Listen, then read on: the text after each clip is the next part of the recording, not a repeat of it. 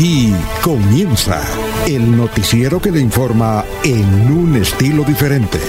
Últimas noticias. Últimas noticias.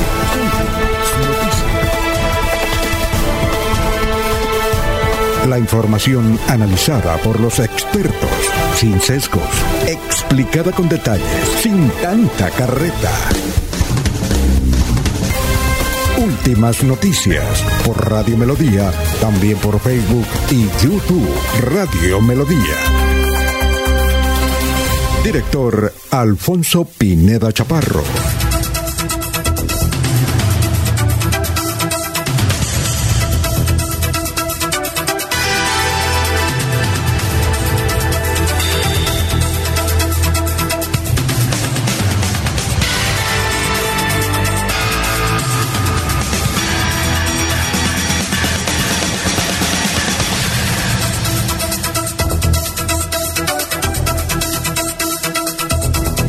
Gracias a Dios, hoy es viernes 25 de febrero, día eh, del amor. Hoy es el viernes del amor, son las 5 de la mañana, 4 minutos. Aquí decimos todos los viernes son viernes del amor, gracias. Adiós, eh, hoy 25 de febrero nos abre el micrófono Arnulfo Otero Carreño para hablar por Radio Melodía, 1080m, melodíaenlínea.com. Estamos por Facebook Live y estamos por YouTube. Son las 5 de la mañana, 4 minutos. Gracias, gracias por la sintonía. Bueno, un día como hoy nació Enrique Caruso, tenor italiano. Ah, pero hoy es el día del implante coclear, que tiene que ver con los oídos. Hoy es el día del implante coclear. Un día como hoy nació Enrique Caruso, un gran tenor italiano. Un día como hoy nació José de San Martín, el hombre que liberó varios países, Argentina, Chile, Perú. En el Perú es más importante José de San Martín que Simón Bolívar. A Bolívar no lo quieren en el Perú, aunque por aquí a uno le enseñan que Bolívar eh, conquistó, liberó cuatro o cinco naciones, entre ellas Perú. Pero en Lima, inclusive hay una academia, no sé si todavía existirá, que llama eh, Academia Antibolivariana en el Perú. Allá quién es a José de San Martín. Bueno, entonces un día como hoy nació ese general que fue amigo de Bolívar, claro. Se reunían en, en Lima. Bueno, un día como hoy nació Efraín el Caimán Sánchez. Dicen que ha sido uno de los mejores arqueros de Colombia. La historia señala que cuando estaba tapando en Argentina, un periodista le preguntó, bueno, Efraín, ¿y usted dónde es? Dijo, yo soy de Barranquilla, Colombia. Dijo, ah, eh, allá, eh, lo único que yo sé de, de Barranquilla es se va el caimán, se va el caimán se va para Barranquilla y cada vez que transmitía le decía el Caimán. Y así se quedó. Efraín el Caimán Sánchez. Son las 5 de la mañana, 6 minutos. Hoy es viernes. Vamos a saludar a nuestros demás compañeros en esta mañana deliciosa en Bucaramanga. Laurencio Gamba está en Últimas Noticias de Radio Melodía 1080 AM. Gran Laurencio, ¿cómo se encuentra hoy? A las 5 de la mañana, 6 minutos. Alfonso, muy bien, y el saludo para usted, para Eliezer, para Arnulfo Otero Carreño, que está en la parte digital y quien hace todas las mezclas de estos sonidos. Y muy especialmente el saludo para don Rafael Serrano Prada, es congresista, es eh, presidente del directorio conservador de Santander, gran líder de Zapatoca y mi maestro de maestro de los periodistas, Rafael Serrano Prada. Hoy precisamente la policía y el ejército se encuentran desplazados en el territorio del departamento de Santander para asegurar tranquilidad en este fin de semana. Todos los candidatos a Cámara y Senado que tienen origen en Santander se encuentran en el área metropolitana por recomendaciones de las autoridades. Están cumpliendo su actividad en el área metropolitana. Santander está presente en Anato, en Bogotá, está presentando el paquete turístico que tiene este departamento. El gobernador Mauricio Aguilar Hurtado mantiene unas importantes eh, inversiones y proyectos para jalonar el turismo que es el futuro de Santander. Y el presidente del directorio conservador, don Rafael Serrano Prada, está liderando ese proceso para recuperar eh, dos cámaras y el Senado, con Luis Eduardo Díaz, con Héctor Guillermo Mantilla y con José Alfredo Marín. Él viene trabajando intensamente por el territorio santandereano. El científico y médico Patricio López Jaramillo pide que continúen los ciudadanos utilizando el tapabocas, donde lo ha establecido las autoridades, pero que también es importante la vacunación, que todos cumplamos con las tres dosis, porque es una bendición. Sin embargo, mucha gente no quiere y dice, se respeta esas decisiones, pero lo importante es la vacunación. Melissa Franco, secretaria del Interior de Bucaramanga, recompensa de 10 millones de pesos por los hechos donde pierde la vida Nicole Valentina Rincón, una joven estudiante que ayer, por evitar el robo del celular, pues fue herida y anoche falleció. Precisamente aquí está la secretaria del Interior de Bucaramanga. Desde la Administración Municipal rechazamos rotundamente este acto en contra precisamente de nuestras niñas y nuestra esta menor de edad y es por eso que en compañía de la Fuerza Pública lanzamos una recompensa de hasta 10 millones de pesos para que nos dé información certera y elementos materiales probatorios que sirvan para la investigación y judicialización de este delincuente. En Bucaramanga la vida es sagrada, por eso en mano de nuestra Fuerza Pública esperamos unos resultados prontos a la ciudadanía, en este caso en especial. Bueno, más que rechazar hay que actuar, ¿ya? Desde luego se debe rechazar, pero hay que actuar. Es increíble eso que ocurrió en la ciudad de Bucaramanga. Son las 5 de la mañana, 10 minutos. Alfonso. Sí, cuénteme. Gran Eliezer, muy buenos días. ¿Cómo está? Buenos días, Alfonso. Y yo creo que hay que contarle a la gente dónde sucedió este hecho, ¿no? Porque sí, eh, quedamos, aquí en la, Claro, aquí en, el resumen vamos a, a, detallar qué fue lo que ocurrió, dónde ocurrió, por qué ocurrió. Pero lo que nos parece curioso es que la autoridad municipal dice que rechaza. Bueno, sí, hay que rechazar, pero lo más importante es actuar, actuar. Y eh, las autoridades son las encargadas. Hay que exigirle a la policía. Eh, eso de quedarse únicamente en comunicados, en rechazar, bueno, sí, uno rechaza, pero hay que actuar. Si tienen sartén por el mango, hay que actuar. Por eso nos parece curiosa esa declaración de la Secretaría digo, de la funcionaria de la alcaldía de la ciudad de Bucaramanga. Pero vamos ya a saludar a nuestros amigos Eliezer que están eh, en el portal de Radio Melodía. Bueno, ante todo vamos a saludar aquí los mensajes que nos han llegado ya de don Jairo Macías, ingeniero que nos escucha eh, en el sector de cabecera. Igualmente don Ramiro Carvajal de Deportivos Carvajal.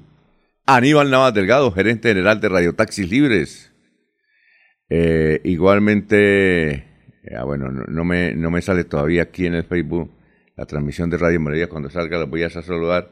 Pero los otros mensajes que tengo acá es los de siempre, don eh, Benjamín Gutiérrez, Juan José Rinconosma, Elino Mosquera, Perigan, está también Jairo Alfonso Mantilla, Sofía Rueda, igualmente Walter Vázquez, Perito Galvis, Pablito Monsalve, don Pedro Ortiz, el hombre de las parabólicas en varios municipios aquí del sector santanderiano, incluyendo también a Lebrija, a Río Negro. Bueno, Eliezer, sí, el asunto es... A don el Raimundo Duarte que nos, nos, escucha todos los días allá en Cuesta, Alfonso, líder ah, cívico. Pero por supuesto, don Raimundo. Oye, Eliezer, sí, lo que dice usted tiene toda la razón. Bueno, ya lo vamos a decir, don Eliezer. ¿Qué más? Tenga usted muy buenos días. ¿Cómo se encuentra? Muy buenos días, don Alfonso. Sí, señor. Como usted lo ha dicho al comienzo de la emisión, disfrutando de una extraordinaria mañana, un maravilloso amanecer en tierra santanderiana, aquí en la zona de eh, Provenza, donde está ubicada la, la vivienda que ocupamos por estos días. Pues Bucaramanga amanece con 20 climas de temperatura. En este instante tenemos una posibilidad de que... 20 grados. 20 grados, ¿qué dije, Alfonso? 20 climas. bueno, 20 grados. 20 grados. Tendremos una temperatura máxima de 33 grados en la ciudad de Bucaramanga.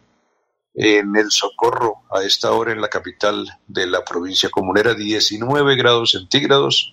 La máxima será también de 33, similitud del clima con Bucaramanga. En el municipio de Málaga, en este instante, 14 grados centígrados, mañana muy despejada, tendrán una máxima de 25 en Málaga.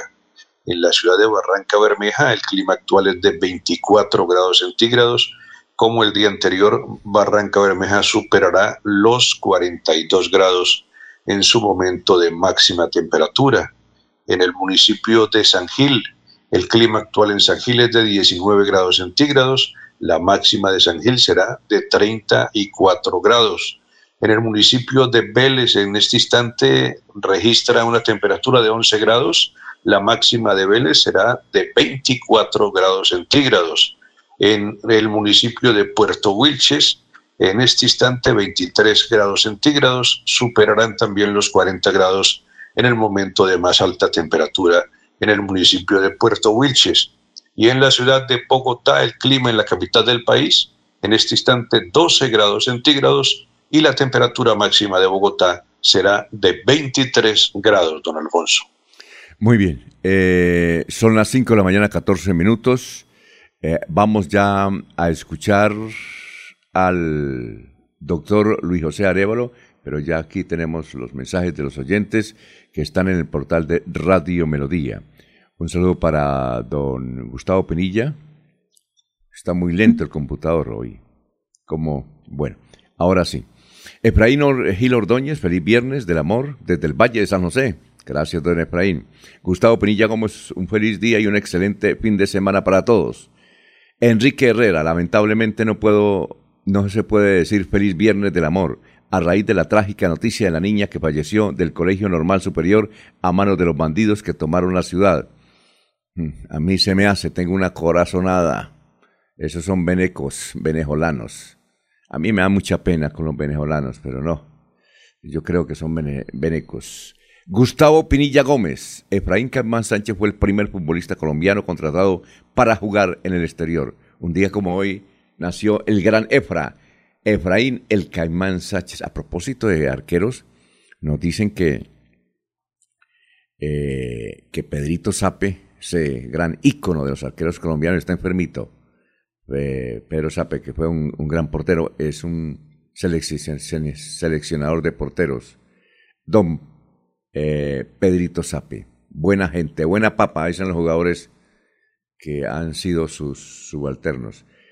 Vamos a ver si es posible entonces, vamos con el abogado, el doctor Luis José Arevalo y nuestro antropólogo de cabecera hoy Viernes del Amor, Doctor Luis José, tenga usted muy buenos días a las 5.16. Muy buenos días, estimados oyentes y periodistas del noticiero Últimas Noticias de Radio Melodía.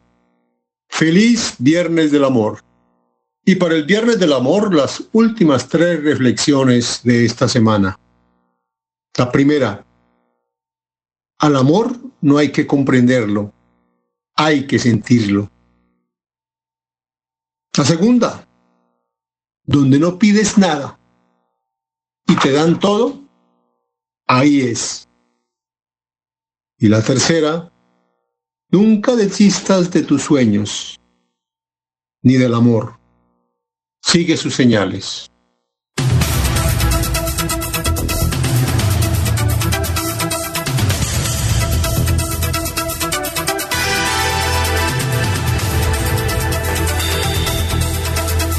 Bueno,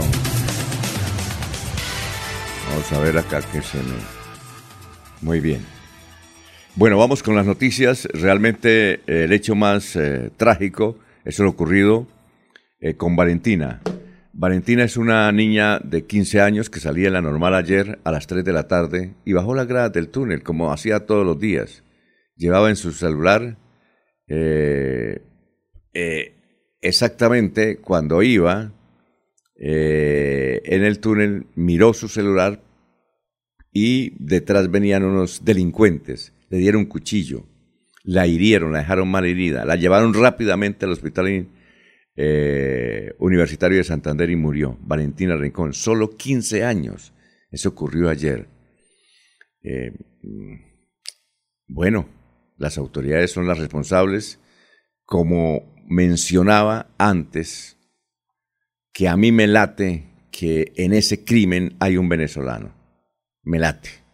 Puedo ser irresponsable a decir eso, pero a mí me parece que ahí hay un venezolano porque gran parte de los delitos que hay en el área metropolitana, así de raponazos, eh, es justamente de, muchachos que vienen de esa tierra. Entonces, Valentina Record, inclusive hoy hay un plantón, por aquí nos escribe Mauricio Martínez, hay ya un plantón para, desde luego, condenar, condenar ese, ese crimen y pedirle a las autoridades, voy a buscarlo acá, y pedirle a las autoridades más reacciones.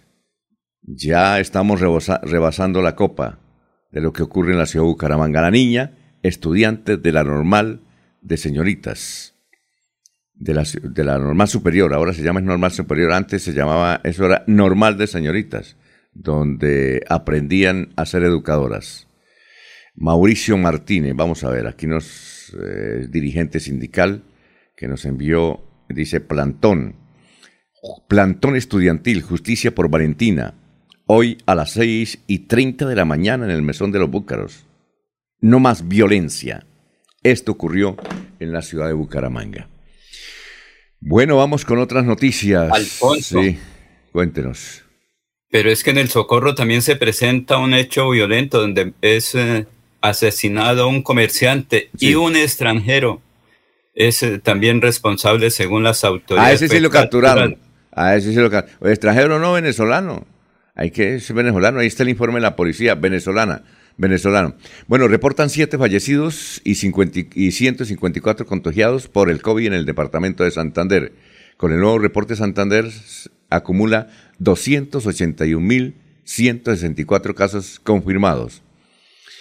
El alcalde de Bucaramanga será el nuevo presidente de Azocapitales. El alcalde de Bucaramanga, Juan Carlos Cárdenas, fue elegido como presidente de la Asociación Colombiana de Ciudades Capitales, Azocapitales. Ocupará el cargo durante el periodo 2022-2023 en reemplazo del alcalde de Montería, Carlos Ordosgoitía. Este es un gremio relativamente nuevo. Eh, al frente también estaba, creo que la directora ejecutiva, es la esposa de Germán Vargalleras, la doctora María. Eh, y este es un gremio que más o menos tiene, compite con la Asociación Colombiana de Alcaldes, pero estos son de capitales de las ciudades capitales de Colombia. Y es un gremio bastante interesante. El ejército evitó atentado contra un puente en San Alberto Cesar. Personal militar logró la destrucción controlada de varios recipientes que contenían 700 kilos de explosivos. El hecho se registró en la vereda Malvinas, sobre la Ruta del Sol. Eh, por ahí hay un comunicado del Ejército de Liberación Nacional diciendo que levantan el paro armado, que ya no va más, que tranquilos, y piden disculpas por unos excesos, sobre todo en el municipio del Socorro. Eh, y también porque, dice los muchachos, están utilizando más, eh, más cantidad de dinamita que la que se mencionaba, yo creo que es del Ejército de Nacional, le critica, dice saludo al pueblo colombiano, critican al, al presidente Duque, a su gobierno, y dice punto número uno, lamentamos profundamente los hechos ocurridos en la vía San Gil Socorro, donde por un error de uno de nuestros combatientes se confundió y activó la carga explosiva al paso de los trabajadores de Invías. Dice también eh, segundo, lamentamos las afectaciones en quema de vehículos y otros hechos en contra de los patrimonios privados de algunas personas trabajadoras, pero son sacrificios que debemos hacer por la causa, dice el ELN.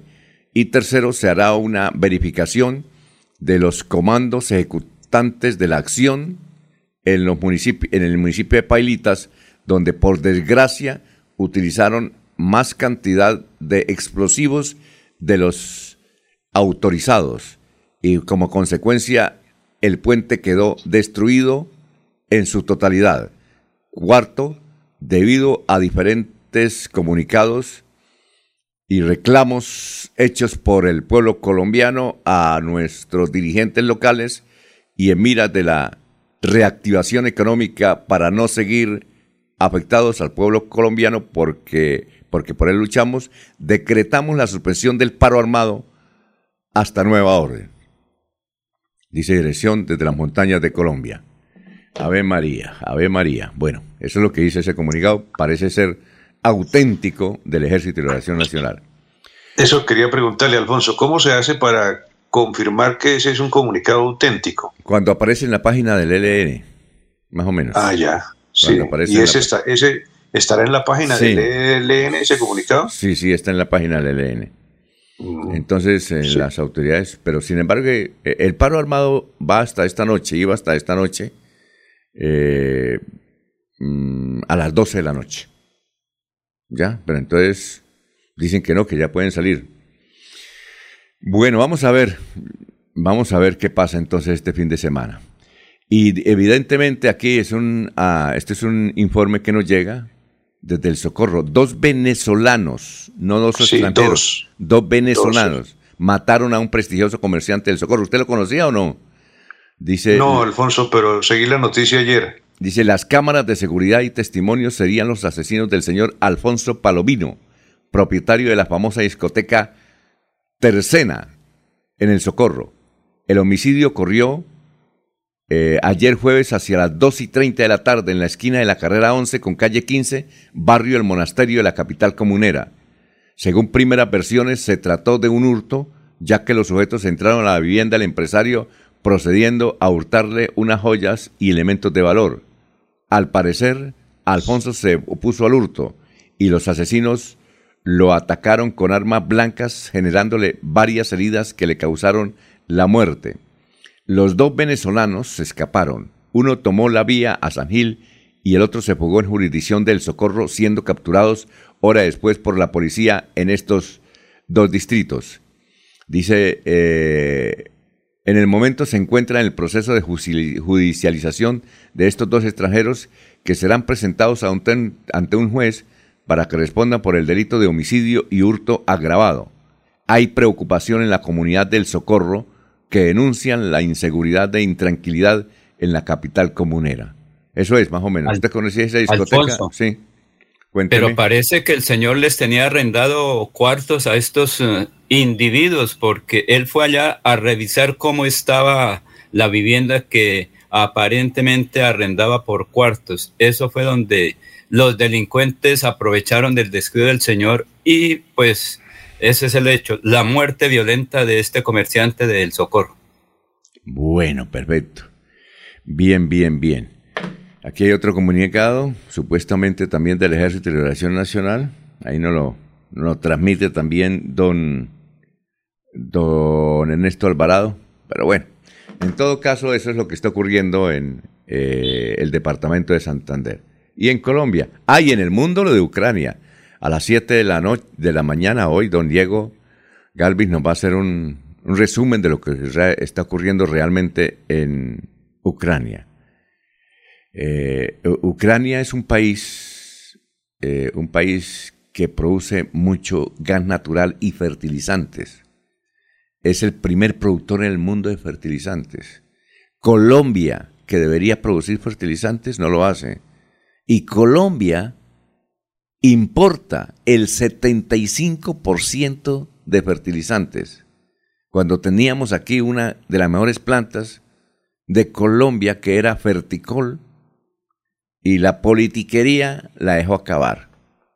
Mire, eh, ahora pues las plantas de fertilizantes de América Latina son las que van a echar bueno porque van a vender. Y Colombia importaba o importa el 75% de, de fertilizantes, gran parte de Ucrania, gran parte de Ucrania. Imagínense. Y aquí teníamos la joya de la corona y nos dimos cuenta, ¿no? Por la politiquería. Aquí, hemos, aquí se han acabado muchas empresas, precisamente por la politiquería. Una de ellas Forjas de Colombia. Hombre, sí, los empresarios se equivocaron, pero por seguirle el juego a los políticos y acabaron con esa joyita. Eh, Forjas de Colombia. Las licoreras. Las licoreras se tomaron el trago y se lo robaron, ¿no? Alfonso, pero la producción de abonos está en, Cartagena, si no, estoy mal, no números colombo-venezolanos. Eso no, venga, eso no hace. Y, para estas, eh, Venezuela reclama la propiedad eh, que es codueño de esa planta y hay un lío. No, eso, eso, eso no hace, no hace fue intervenida, Alfonso, fue intervenida. No, eso no hace mella. ya le digo, este es un dato que tengo del Ministerio de Desarrollo Económico del Ministerio de Comercio Exterior, Colombia importa el 75% de fertilizantes. Cuando teníamos una planta acá que debía, imagínense, ser tan grande o tan importante como la refinería, pero los politiqueros se llevaron eso. Sigan votando por los mismos muchachos, sigan defendiendo los partidos tradicionales que lo único que le han hecho es eh, mal a Colombia. Cuando vayan a votar el 13 de marzo, ¿o quiera va a ir a votar, don Eliezer, el 13 de marzo? El 13 de marzo estoy ocupado trabajando en la transmisión de Melodía, Alfonso. Ah, ¿no va a votar? Así que, que no cuenten con mi voto, lamentablemente. Don Laurencio, ¿quién va a votar el 13 de marzo? Por ahí a las 8 de la mañana, Alfonso, porque es un derecho constitucional, porque si uno no vota después, ¿cómo reclama? Si se equivocó, pues también, pero que es un derecho constitucional votar. Ahí tenemos tres buenos candidatos entre los tantos que hay, Alfonso. Sí, hay, bueno, ojalá no nos equivoquemos. No, no nos equivoquemos. Bueno, entonces eh, seguimos con las noticias, 5 de la mañana, 29 minutos. Condenan a 32 meses, esto es una información que trae hoy Vanguardia, condenan a 32 meses a conductor de Martín Elías por su muerte. Ave María. Luego Martín Elías, me parece, es el que él murió fue en un accidente, ¿no? Pero dice, un juez condenó a 32 meses de prisión domiciliaria a Armando León Quintero, el conductor del cantante Martín Elías, que falleció en un accidente de tránsito así el 14 de abril del 2017 por el delito de homicidio culposo Oiga, y esa, esa sí no lo sabíamos. Entonces. ¿Quién, sabe qué, de qué se agarra el juez, no? Oiga, no, pero entonces quiere decir la noticia que este muchacho, Armando León Quintero, eh, preparó el asunto. Bueno, no sé, homicidio culposo. Bueno. No, Alfonso, creo que por exceso de velocidad, dicen los expertos en el tema, que iba a una gran velocidad cuando de todas maneras el conductor sabe por dónde se transita, qué tipo de vehículo lleva, qué tipo de vía es y a qué velocidad puede transitar. Entonces creo que esa es la situación. Homicidio culposo. Iba gran velocidad por una vía que no tenía tanta capacidad. Bueno, tal vez por eso, sí. Esos muchachos corren mucho, ¿no? Corren mucho, corren mucho. Bueno, eh, a nivel nacional, ¿qué tenemos? Los nuevos casos de COVID, 2.249 y 57 fallecidos más por COVID en Colombia. Continúan los contagios sobre los 2.000 diarios, eh, con la mitad en Bogotá. Igual pasa con los casos activos. El número de fallecidos disminuye, acercándose a 50. Muy bien, y aquí el periódico El Frente trae estos titulares. Dice, Duque dice que no se dejará amenazar por el ELN, el ELN, que no se deja amenazar ya. Está más amenazado el muchacho y amenaza a todo Colombia. No se deja amenazar, ya estamos amenazados, hermano. El que tituló en el frente, a ver, otro título del frente, Joe Biden dicen que no iniciará confrontación militar con Putin. Con sanciones económicas empieza disuasión de Estados Unidos contra Rusia. No, el asunto está empeorando.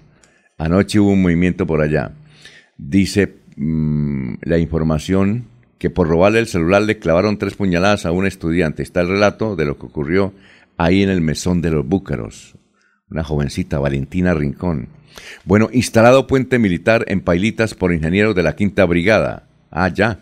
Dice desde la ciudad de Bucaramanga un grupo de ingenieros militares profesionales en topografía e ingeniería llegaron al punto de Trujillo, situado en Pailitas, Cesar, para evaluar la situación y proceder al traslado de un equipo de maquinaria amarilla y un puente modular a Crow para eh, reemplazar la estructura derribada por el LN. Y el LN sacó un comunicado y dijo, oiga, no queríamos llegar hasta allá.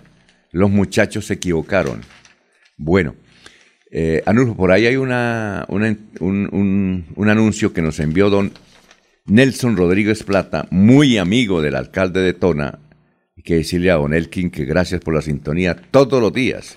Nos escucha el doctor Elkin y dijo, hombre, yo quiero enviarles un saludo para el pueblo, para el municipio. Y llamó a su gran amigo Nelson Rodríguez Plata y le dijo, oiga, mire, como yo escuché el noticiero, me gustaría que me permitieran saludar e invitar a la gente aquí a Tona. Aquí está Don Elkin entonces, Don Elkin Pérez.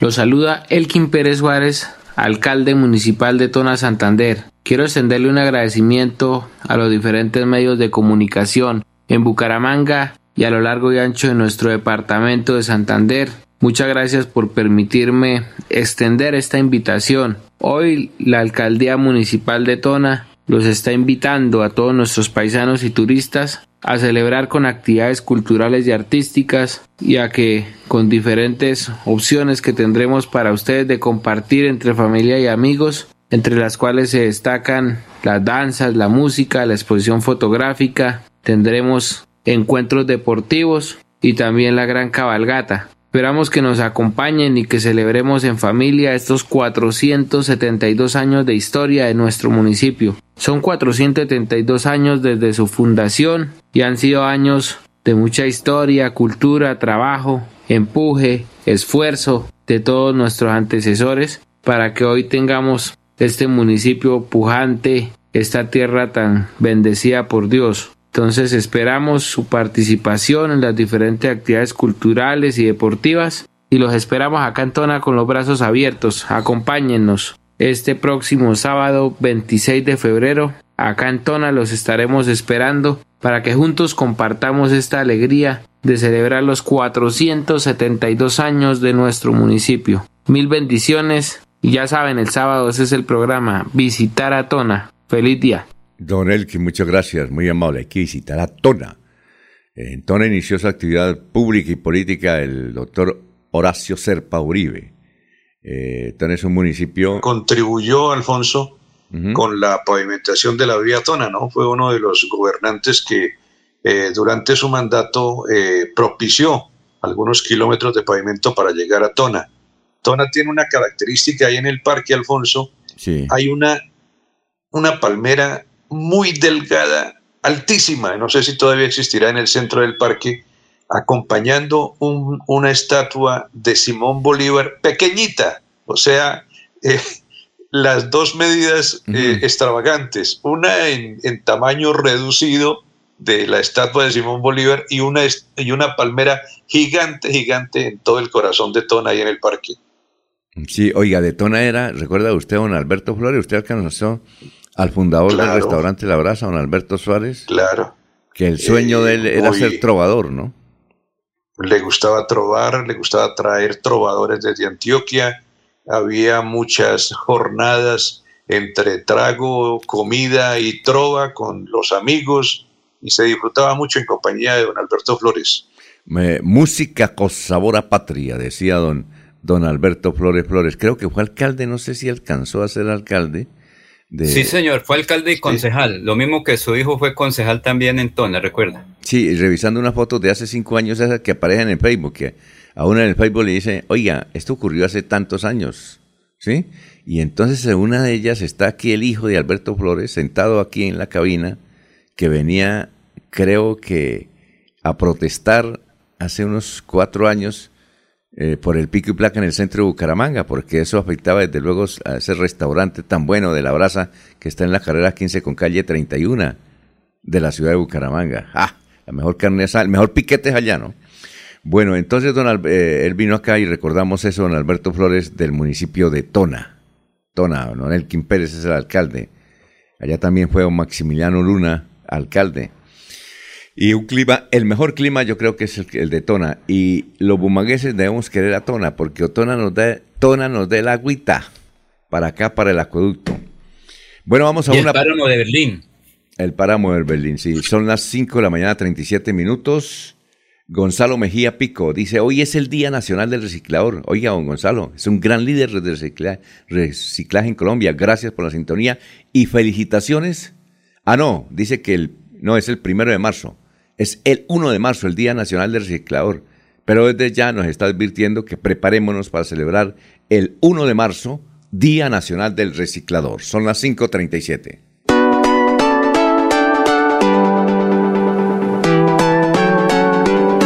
Melodía, Melodía, Radio Sin Fronteras. Escúchenos en cualquier lugar del mundo. Melodíaenlínea.com es nuestra página web. Melodíaenlínea.com, señal para todo el mundo. Señal para todo el mundo. Radio sin límites, radio sin fronteras. Radio Melodía, la que manda en sintonía. Autor intelectual que se acabara la vagabundería de las fotomultas en Florida Blanca y Colombia. Por eso, el próximo 13 de marzo vote Cámara C107 Partido Conservador Héctor Mantilla. C107 Publicidad, política pagada.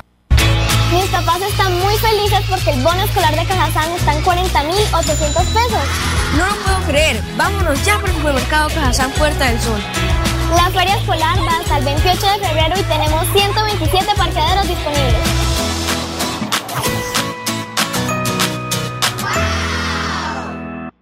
Yo sé que es lo bueno.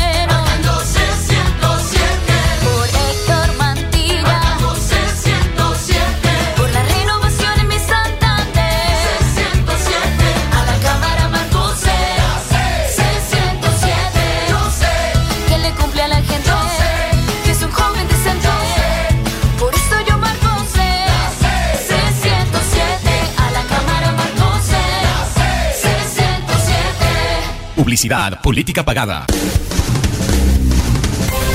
Se va la noche y llega últimas noticias.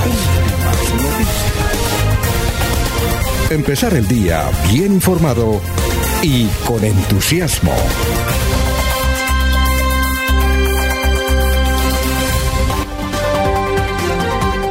Ernesto Alvarado está en Últimas Noticias de Radio Melodía 1080 AM. Muy bien. Ah, don Ernesto, antes de don Ernesto, aquí el doctor Juan Carlos Cárdenas. Un saludo para el señor alcalde de Bucaramanga, Juan Carlos Cárdenas. Dice, evidentemente es dolorosa la noticia de la muerte de, Nicole Valentina, quien ayer un desgraciado delincuente asesinó en Bucaramanga. No paramos de buscarlo con la policía de Bucaramanga y aumentamos recompensa hasta 50 millones para quien dé información. Tendrá que pagar por el dolor que está causando. Toda mi solidaridad y apoyo a la familia y amigos de Nicole. Que Dios la tenga en su santa gloria. Me parte el alma esta situación. No descansaremos hasta encontrar al asesino. La vida es sagrada. Eh, acaba de escribir el doctor Juan Carlos Cárdenas. Bueno, don Ernesto, ¿cómo está? ¿Qué ha habido? Alfonso, compañeros siguientes buenos días. Eh, me complace mucho saludarlos y desearles un maravilloso fin de semana. Eh, bien, bien, bien. En términos generales, bien. Hay que manifestar que en el área metropolitana y a raíz del tema del uso del tapabocas en lugares públicos o con sitios al aire libre, pues Bucaramanga es la única ciudad que cumple estos requisitos. Las demás localidades, eh, Florida Blanca, Girón y Piedecuesta, no cumplen con esta exigencia que pide el gobierno colombiano. Porque Florida Blanca actualmente mm, el 63% nomás es el esquema de vacunación del COVID-19, por lo que no aplica. Girón eh, tampoco se cumple los requisitos porque va en el 69.95%, lo que no le permite seguir con estas actividades. El mismo caso es para Piedecuesta, que está en un 53%. El único que cumple es la capital del departamento de Santander, que está sobre el 96%, y el esquema completo está en el 82%. Eh, por su parte, el departamento se ha reportado que 48 municipios podrán levantar esta medida. Son los siguientes.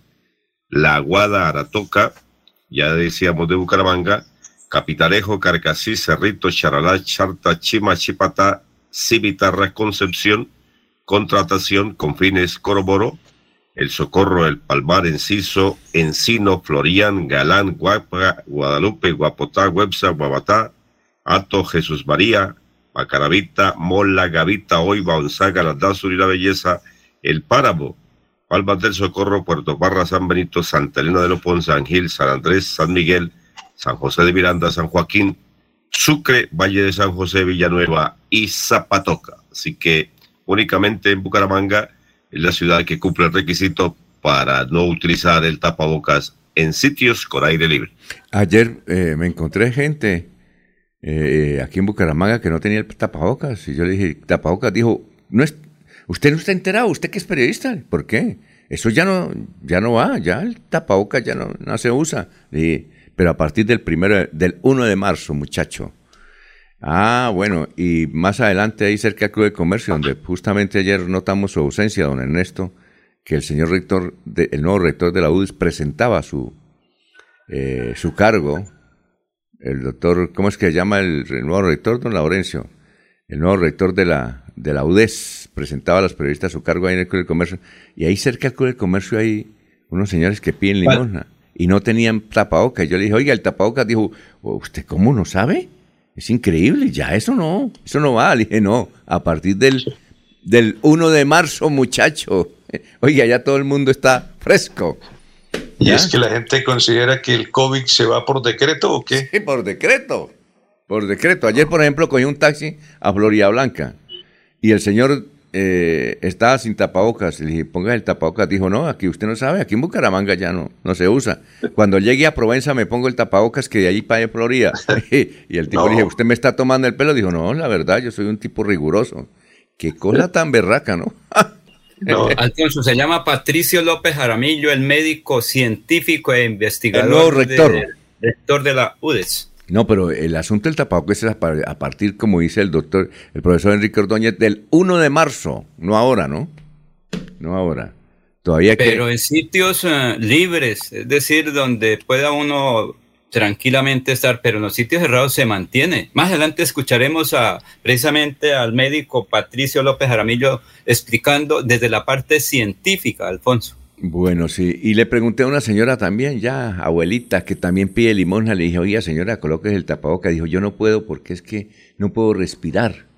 Ah, bueno, yo no puedo respirar, ¿yo qué hago? Me toca vivir. Ah, bueno. Muy bien, son las 5.45, vamos a una pausa. Estamos en Radio Melodía y regresamos y vamos a saludar también a los oyentes que nos escriben. Yo sí le creo a Díaz Yo sí le creo a Díaz Santanderianos, le saluda Luis Eduardo Díaz Mateos, candidato por el Partido Conservador a la Cámara de Representantes. Los invitamos este próximo 13 de marzo a que trabajemos juntos por el campo, por la mujer, por el turismo, por la seguridad y la agroindustria. Vote Luis Eduardo Díaz Mateos, Cámara de Representantes C101. Publicidad política pagada. Bienvenidos a su concurso. Si lo tiro, Un concurso diseñado para usted que arroja todo tipo de residuos en el sistema de alcantarillado. El medio ambiente no es un juego. El buen uso del sistema de alcantarillado es fundamental para su cuidado. No arroje restos de papel, botellas plásticas, tapabocas, toallas higiénicas, tampones, desperdicios y todo tipo de elementos que taponan las tuberías. Tú puedes formar parte del equipo En Paz y proteger el medio ambiente. En Paz, construimos calidad de vida. Les decía yo a los interlocutores que iba encontrando en la calle, cuiden a Paloma Valencia, apoyen a Paloma Valencia. Qué carácter tan admirable, qué capacidad de lucha tan importante para la patria número 10 al Senado. Marca 10 del Centro Democrático para que pueda Paloma seguir siendo la 10 por Colombia. Tu voto en buenas manos. Publicidad política pagada. Yo sé que es lo bueno.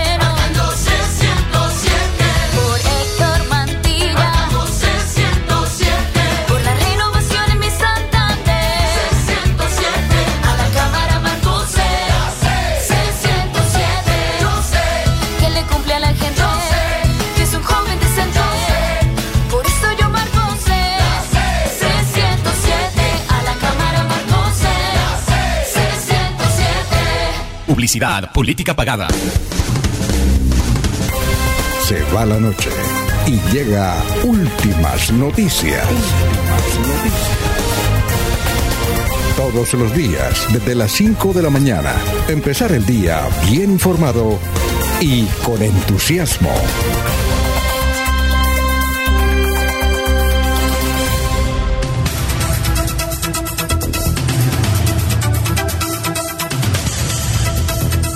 Bueno, son las 5 de la mañana, 47 minutos. Vamos con el historiador a esta hora de la mañana de hoy, viernes 25 de febrero. Viernes 25 de febrero, el próximo eh, 13 de marzo, estamos preparando una gran transmisión de Radio Melodía como, como los oyentes están acostumbrados para el momento de las elecciones. Yo creo que por ahí a las 6 de la tarde ya tendremos eh, representante a la Cámara, ¿no, Eliezer? Eso aquí es muy rápido. Rápido, rápido. ¿Será, Alfonso? Sí, yo creo que sí, ¿no? Ya sabemos. Pero tendremos ya seis. Seis de los elegidos, Sí. me parece a mí, ¿no? Yo creo que será un día también de bastante sorpresa, Alfonso. ¿Ah, sí? Yo creo. Sí. Ha- Habrá sorpresas negativas y positivas, ¿no? Porque uno dice, Seis figuras nuevas por lo menos. oiga, uno, De todo orden. uno dirá, pero este tipo se quemó, o esta personaje se quemó, o este de dónde salió. ¿Ya? ¿De dónde Sí. salió? Y seguramente habrá, por ejemplo, hace cuatro años, eh, este muchacho, vean, no recuerdo el nombre de los Ancos. eh, Fabián Díaz. Fabián Díaz, nadie conoció. Una vez lo vi en los Ancos y... Pero uno dice, ¿qué, señor? No, ¿qué, qué, qué posibilidades tenía? Nadie lo conocía. Nadie, nadie, ¿no? Pero cuando apareció el muchacho eh, y ganó las elecciones, que a uno sorprendió. Seguramente habrá uno que dos palos, ¿no, Eliezer? Sí. ¿Qué pasará con toda esa gente de la actividad política que arrastraba el nombre del expresidente Uribe? ¿Se van a sostener? ¿Se van a mantener? ¿O qué va a suceder? Oye, Eliezer, yo he ido a varias, a varias reuniones políticas y eh, uno ve que todo mundo dice igual. Es que vamos a luchar contra la politiquería. Ya esos politiqueros que vendieron a Santander no volverán. Y dice, bueno, ¿cuál es la diferencia? Uno cómo sa- sabe cuál es la diferencia. Es decir, todos dicen lo mismo, ¿no, Eliezer? Todos repiten, no dicen nada igual. No, eh, es como los jugadores de fútbol. Cuando los entrevistan dicen igual, dicen todo igual. Al principio no, que es un buen equipo, que es ese eh, en el entreno tal cosa, pero no dicen nada igual. No puede pasar una grabación de hace 10 años y son los mismos de ahora. Lo mismo, dice un. Sobre todo los de por aquí, esta comarca. Los políticos son iguales, los políticos allá. Eliezer, escuche los discursos, dicen todos igual. Vamos a luchar contra la corrupción. Vamos Cambian a... de matachos, Alfonso. Dijo No, alguien, vamos, pero- cambian de matachos. Pero lo creíble, yo sí no me como el cuento, pero lo creíble, yo miro a la gente que está escuchándolos. Oiga, ¿será que le están creyendo? Yo pienso, ¿no? ¿Será que le están creyendo a este tipo? Sí, que va a ser diferente, ¿no? ¿O no, don Eliezer? ¿Usted no le pasa eso? ¿Esa reflexión? Bueno, don Alfonso, lo que pasa es que eh, lo que va a suceder es que se repite lo que pasa cada cuatro años o cada que hay elecciones, que hay grupos, que hay empresas, que hay maquinarias para hacer política. Y seguramente ellos van a cambiar algunos nombres, pero van a mantener muchos nombres, porque muchas de las personas que dicen, que predican que queremos acabar esos politiqueros, esos bandidos, esos sinvergüenzas, no votan eh, no forman parte de esos grupos que hacen un censo, Alfonso, que tienen un- un- una sumatoria en la cual indican necesito 10 mil aquí, 5 mil aquí, 2 mil allí para que me dé el resultado que, que requiero al final de la elección. Entonces ellos van a seguir saliendo, Alfonso. Y eh, los nombres que van a aparecer son como producto de, de- algún trabajo que uno desconoce y que se viene haciendo también hace mucho tiempo.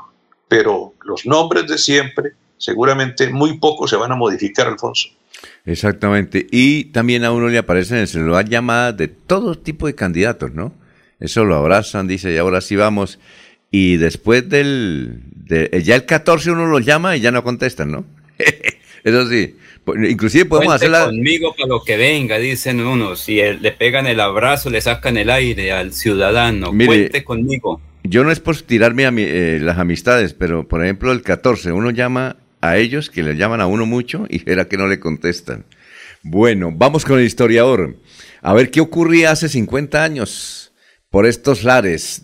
Don Carlos Augusto González, a las 5.52. Muy buenos días. Buenos días a la mesa de trabajo y a los oyentes. Esta fue la noticia más relevante en Santander hace 50 años. Altos ejecutivos de Pepsi-Cola arribaron a Bucaramanga para asistir a la inauguración de los modernos equipos instalados por Gaseosas y Pinto en su planta. En el Centro Colombo Americano se abrirá la exposición de óleos del pintor Mario Hernández Prada, con un elegante cóctel ofrecido por sus directivos a los amantes del arte y amigos del maestro. Y hace 25 años fue noticia lo siguiente. El Contralor de Bucaramanga, Hernán Prada Niño, aseguró que el intercambiador de la Puerta del Sol es una obra vieja para esta época porque tiene 20 años de retraso. Afirmación que el secretario de Obras Públicas Municipal, Mauricio Mejía Bello, consideró ligera. La personera de Barbosa, Flor María Saavedra, y el secretario del Consejo de dicho municipio, Gustavo Uriel Pérez, han protagonizado una serie de enfrentamientos que han terminado en acusaciones mutuas ante la Procuraduría. Cordial saludo a todos. Siga usted, don Alfonso. Muchas gracias, muchas gracias, muy amable.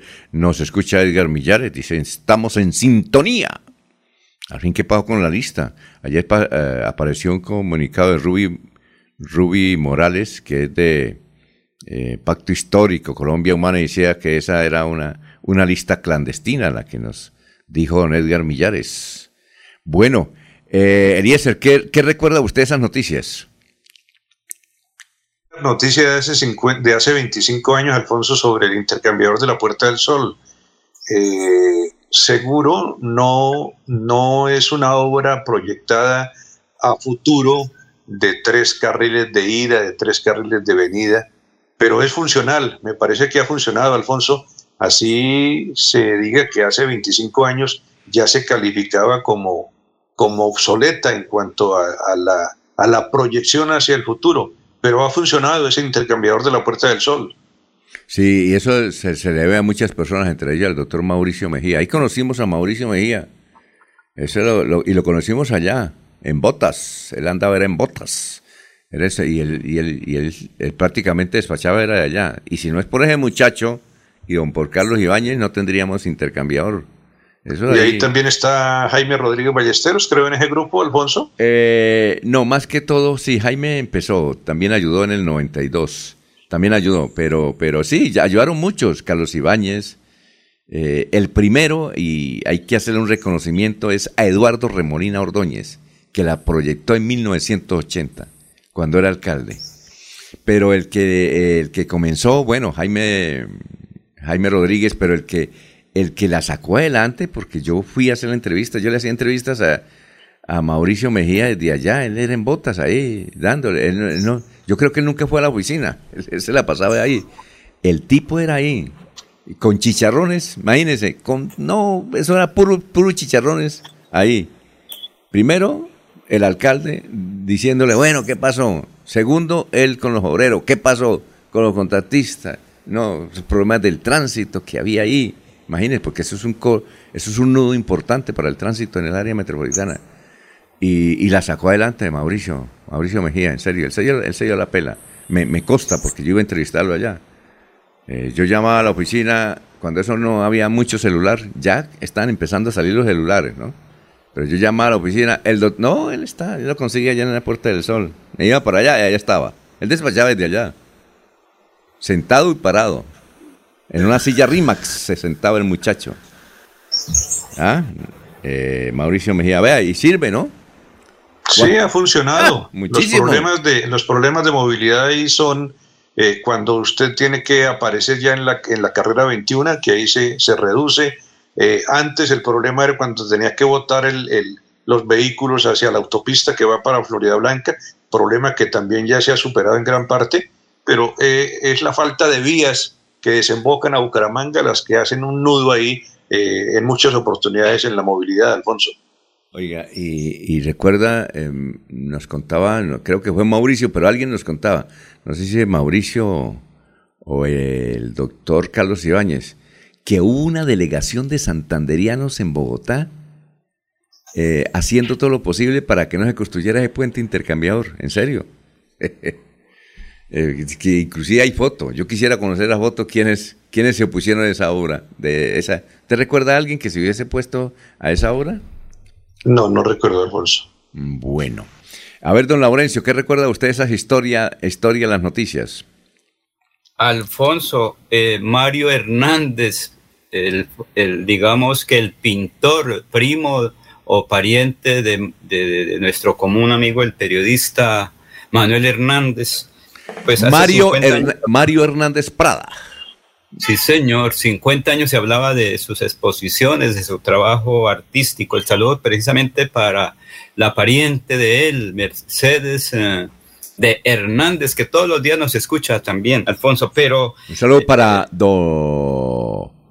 A ver, Manuel Hernández, sobrino de Mario Hernández Prada. Sí, sí, señor. Y su esposa, que todos los días nos escucha, Alfonso. Pero mire, Hernán Prada, que era el contralor, fue quien, digamos, eh, trabajó para que se hiciera esa importante obra. Claro que me perjudicaron, Alfonso, porque el señor Clodomiro Galeano me traía de Barbosa y me dejaba en la Puerta del Sol. Y él seguía para Barranca y no me cobraba el pasaje en esa época. Es el papá de la exalcaldesa de Barbosa, la señora Galeano Jiménez. Pero Alfonso fue una obra que nosotros recordamos eh, ahí en el noticiero de Santander de la época. Estábamos todos los días pendientes porque Mauricio Mejía Carlos Ibáñez nos decía, esta es una obra que requiere con urgencia para Santander, porque aquí va el desarrollo para Barranca, aquí se tienen que pasar los que van para la costa. Es una obra que requiere el apoyo. Sí, usted bien lo dijo, varias personas, no recuerdo quiénes eran los que se oponían, iban a Bogotá a decir, no, no, no, esa obra no, no les permitan, eso cambiemos los recursos para otra región, para otra zona, es que eso no se requiere. Pero para la época era una obra fundamental que gracias a Mauricio Mejía Bello, que estuvo ahí con las botas puestas. Casi cada tres días nos esperaba en el puente ahí a comer papas chorreadas que llegaban ahí. Dijo, no, tengo que estar aquí porque si no esto no, no funciona bien. Y como usted lo dice, Mauricio Mejía Bello era con bota puesta ahí y con su grupo, lo mismo que el Contralor departament eh, Municipal y Carlos Ibáñez, que era el, digamos, el alcalde del momento. Él fue el que la inauguró después también, ¿recuerda? sí, deben haber fotos de Mauricio Mejía en botas y con lo que se colocan los ingenieros en la cabeza, ¿no? Eh, ¿Cómo es? El casco, el, casco de ingeniería. El casco de ingeniería, exactamente. Y desde luego, eso los periodistas se engordaron o nos engordamos, porque era papa chorreada y empanada, mientras esperábamos al doctor Mauricio. bueno, y le fue bien al que vendía empanadas ahí también, ¿no? Muy sí, señor. Pero fue una obra muy importante, Alfonso, que ahorita se requiere incrementar, ampliar, o los anillos externos, que son lo que daría la salida para la costa, para Barranca Bermeja y para Pamplona. Y si se activa Venezuela, pues eso es el corredor que se requiere. y no le pusieron nombre porque querían bautizarlo en esa época como Horacio Serpa Uribe, eh, como Eduardo Remolina. Al fin creo que no le colocaron nombre. Se llama Intercambiador Puerta del Sol, ¿no? Sí, quiero lo tradicional. Vamos a la Puerta del Sol, nos encontramos en la Puerta del Sol. El bus lo recoge en la Puerta del Sol. ¿Recuerda, Alfonso, cuando salían los buses de desde el Centenario? Lo recogemos en la Puerta del Sol. O cuando uno viajaba para las fiestas de Guabatá, ahí nos vemos los buses, ahí en la Puerta del Sol, ahí nos recogía. Ah, bueno, perfecto. Son las seis de la mañana, vamos a una pausa. Los oyentes, Germán, dice, ¿qué tiempo es aquello? Sí, yo recordaba que había muchas dificultades para sacar ese puente adelante. Eh, Román dice, a los políticos no hay que creerles, pero hay que votar en las elecciones, dice don Román. Son las seis de la mañana, un minuto. Aquí Bucaramanga, la bella capital de Santander. Transmite Radio Melodía, Estación Colombiana, HJMH, 1080 kilociclos, 10.000 vatios de potencia en antena, para todo el oriente colombiano. Cadena Melodía, la radio líder de Colombia. Mantilla, autor intelectual que se acabara la vagabundería de las fotomultas en Florida Blanca y Colombia. Por eso, el próximo 13 de marzo vote Cámara C107 Partido Conservador Héctor Mantilla. C107 Publicidad, política pagada. ¿Y usted cómo se llama? A mí me llaman en el cultivo triple 15. papito. Usted no es hecho en Colombia. Le falta la potencia, la originalidad y la productividad que tiene Nutrimón Triple 15, el del punto verde. Definitivamente no se llama Triple 15. Ahora hay fertilizantes que quieren imitar a Nutrimón Triple 15, el de siempre. No se deje engañar. El verdadero nombre del Triple 15 es Nutrimón. El fertilizante del punto verde. Monómeros, los originales desde 1967, siempre cosechando lo mejor de nuestra tierra.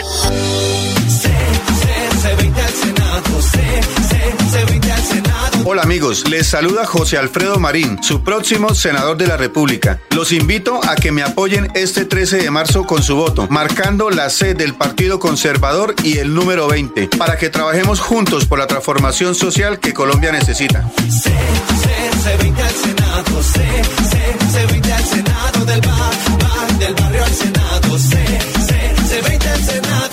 Publicidad política pagada. Yo sé que es lo bueno.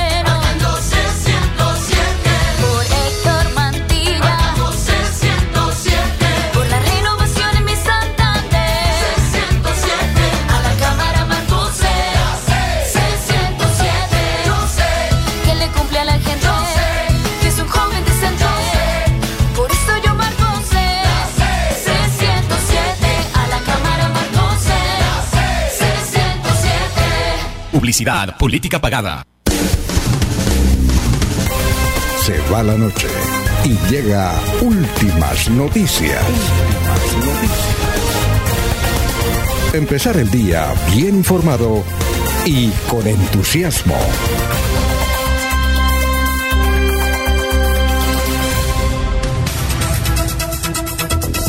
Ya son las 6 de la mañana, 4 minutos, estamos en Radio Melodía. Yolanda nos dice, eso de Ucrania está muy cruel, ¿no? Sí, señor, sí, está muy cruel. Eh, Rocío, eh, ¿cuándo son las elecciones? Son el 13 de marzo. Leonardo Jerez, la muerte de Nicole Valentina es producto del anuncio que hizo el Vitalógico de no perseguir a los ladrones porque ellos roban porque no tienen que comer. En realidad, quiere entregarle al país, eh, en realidad, ah, se me olvidó. En realidad quieren entregarle al país a semejante inepto. El cita Rojas, eso es verdad, lo que está diciendo, todos prometen lo mismo y resulta que todos son las mismas, las mismas ratas, dice el cita Rojas. Eh, Gustavo Pinilla Gómez, aquí en Girón estamos desayunando con las picheras de olores que emiten Arinagro y otras empresas ubicadas en Chimitá, gracias a la eficacia y labor de la CMB, disque la Autoridad Ambiental. Vamos con más noticias, eh, Eliezer, a esta hora. Son las 5 de la mañana, 5 minutos. Alfonso, Invima ha ordenado retirar del mercado la leche en polvo, una fórmula para bebés. Abbott, el laboratorio que produce este tipo de alimentos, ha emprendido la retirada del mercado de tres de sus presentaciones. Eh, cuatro quejas de consumidores enfermos por la bacteria que se llama Chronobacter saccharasaki fueron recibidas recientemente por el laboratorio Abbott en los Estados Unidos y ahora en Colombia. Eh, lo constató el día de ayer el Instituto Nacional de Vigilancia de Medicamentos, la entidad que, en conjunto con el laboratorio, ha enviado una alerta en el país, ha emprendido el retiro de los lotes identificados, bloqueando los almacenamientos desde donde se distribuyen los productos, mapeando los puntos de comercialización de estas leches en polvo y preparando la recolección de las existentes. ¿Cuáles son las leches que no se deben consumir, Alfonso, en este, en este campo del alimento para los bebés? Es una leche que se llama L-CAR. Se, escriba, se escribe E E-L-E-C-A-R-E en presentación de 400 gramos. Es una primera leche. Otra que se llama Nuevo Similac Alimentum HMO en presentación de 400 gramos. Y otra que se llama Similac Human Mil Fortier en presentación de caja de 50 unidades. Entonces, tener mucho cuidado, son productos de Abbott que ha ordenado el INVIMA que se retiren porque pueden producir una enfermedad a los bebés. Muy bien, son las 6 de la mañana, 7 minutos. Nos escucha, nos copia Oscar Forero. Dice, eh, ah, como nosotros aquí mencionamos que eh, después del 14 de marzo, un día después de las elecciones, llamaremos a algunos políticos y entonces dice, pues muchos no podrán contestar el 14 porque seguramente están hospitalizados, no les permitirán hablar por teléfono. Se les quemó hasta el celular, Alfonso, se les quema hasta el celular. Muy bien. Don Ernesto, lo escuchamos a esta hora de la mañana, ya son las 6 de la mañana, 7 minutos. Un saludo muy cordial para Argemiro Traslaviña, que dice que sigue trabajando en Florida Blanca y que no deja de escuchar a don Laurencio, a Alfonso, a Eliezer, a Jorge y a todo el grupo de Radio Melodía. Dice él, es el que nos, él es el que nos regala chocolate. Eh, sí, Ecuador, ¿Qué chocolate es el que tiene? ¿Es chocolate o café? No, no, eh, me prometió que me iba a traer chocolatico y, y café, pero ya le llevamos a toda la mesa de melodía, falta el suyo el resto, así que en cualquier momento lo pero vamos es que a tiene, a pero es que tiene empresa de chocolate, tiene empresa, tiene Es un amigo. industria? Es un Ah. amigo de él que está sacando ese chocolate y él lo está impulsando.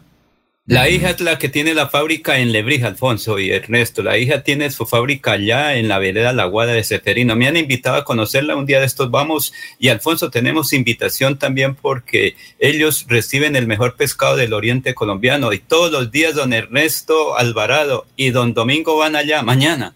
¿No es así, Alfonso? Sí, Eh, Ernesto. eh, en Ecuador, en Ecuador, donde también se produce, los ecuatorianos dicen que el mejor chocolate del mundo los producen ellos, ¿no? Y en el Ecuador dicen que el chocolate, es una tradición, el chocolate se debe consumir solo, sin leche. Dicen que cuando eh, le agregan leche, le quita las propiedades. Y hay gente que, pues, es eh, muy conocedora de la geriatría y dice que la, la gente adulta debe consumir chocolate solo, sin ningún elemento, y es excelente para la salud, excelente para la salud. Pero aquí, todo, yo creo que el 90% de los santanderianos consumen chocolate con leche, ¿o no? Sí, eh, la verdad es que a mí por lo menos me agrada con leche. Sí, el chocolate lo produce la hija y, y además lo acompaña de unas mantecadas, me dijo el señor Traslaviña, que es de otra empresaria. Muy Yo bien. creo que manejamos, manejamos, Ernesto, varias fórmulas.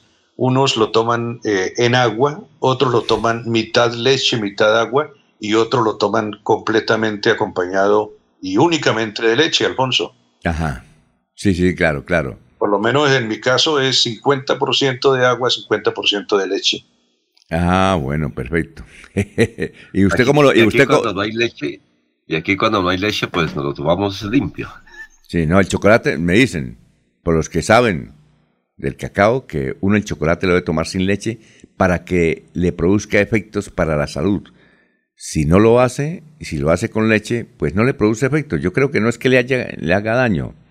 Sí, a ver, le- les cuento la historia. ¿Ustedes no me han escuchado la historia?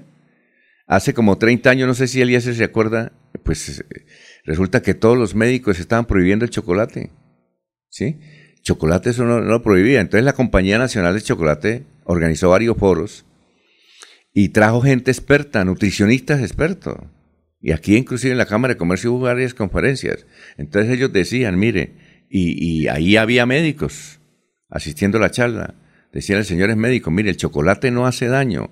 Lo que hace daño es la combinación para algunas personas. Esa combinación es la que hace daño. Y por ahí me enteré que el chocolate eh, no se debe tomar con leche, aunque nosotros lo hacemos, sino solo. Bueno, siga don Ernesto. Hay alguna teoría similar eh, con los jugos. Les quiero decir que la terminal de transportes ha manifestado que ha disminuido el número de pasajeros que van a diferentes sectores del territorio colombiano. Por lo menos alrededor de mil personas eh, tienen temor de salir de la ciudad, lo que está afectando la economía en el sector del transporte. Se manifiesta que los eh, ciudadanos que normalmente viajan con destinos a Cúcuta y Costa Atlántica eh, están muy temerosos de hacerlo, por lo cual se ha disminuido el flujo de vehículos que se envían hasta estos sectores del territorio colombiano. La Policía Nacional dice que los viajes siguen siendo seguros y que las vías no tienen ninguna, eh, ningún inconveniente. Sin embargo, los, los pasajeros han cancelado sus viajes y hay poca afluencia hacia la terminal de transportes. Dice las directivas de la terminal que allí se siguen programando eh, los viajes de acuerdo al número de pasajeros que llegan. Sin embargo, los conductores eh, están también temerosos y no quieren arriesgar su patrimonio. Es un problema que se ha venido presentando a raíz de este tema del paro armado que ha dicho el Ejército de Liberación Nacional, que unos manifiestan que ya termina, pero que otros manifiestan que se ha prolongado. ¿Cuál será la verdadera mm, situación? Realmente no, le podemos, no la hemos podido definir. Dice la terminal de transporte Ernesto de Bucaramanga que solo en la terminal de transporte han dejado viajar entre el miércoles y ayer mil personas, más o menos, el promedio, mil personas. Es muchísima gente. Sí, mil personas que iban a, entonces que evitar. Y además porque no se puede ir porque eh, estaba, no había un puente entre Bucaramanga y la costa y eso perjudicaba mucho eh, el desenvolvimiento y la movilización. Bueno, don Laurencio, 6 y 13, lo escuchamos. Alfonso, el gobernador de Santander, Mauricio Aguilar Hurtado, quien está en Bogotá, en ANATO, en la reunión del turismo, ha presentado precisamente las facilidades, lo que tiene la proyección del turismo en Santander. Y un dático, serían mil una personas que no han viajado porque estaba a proyectar mi viaje hacia el sur de Santander y no. Pero escuchemos al gobernador de Santander, el doctor Mauricio Aguilar Hurtado, frente al turismo y lo que se está haciendo en Bogotá. Bueno, tener este importante privilegio como invitado de honor en la principal feria turística del país, pues tenemos que decirles a los colombianos y a los santanderianos que hoy estamos promocionando nuestro turismo de naturaleza.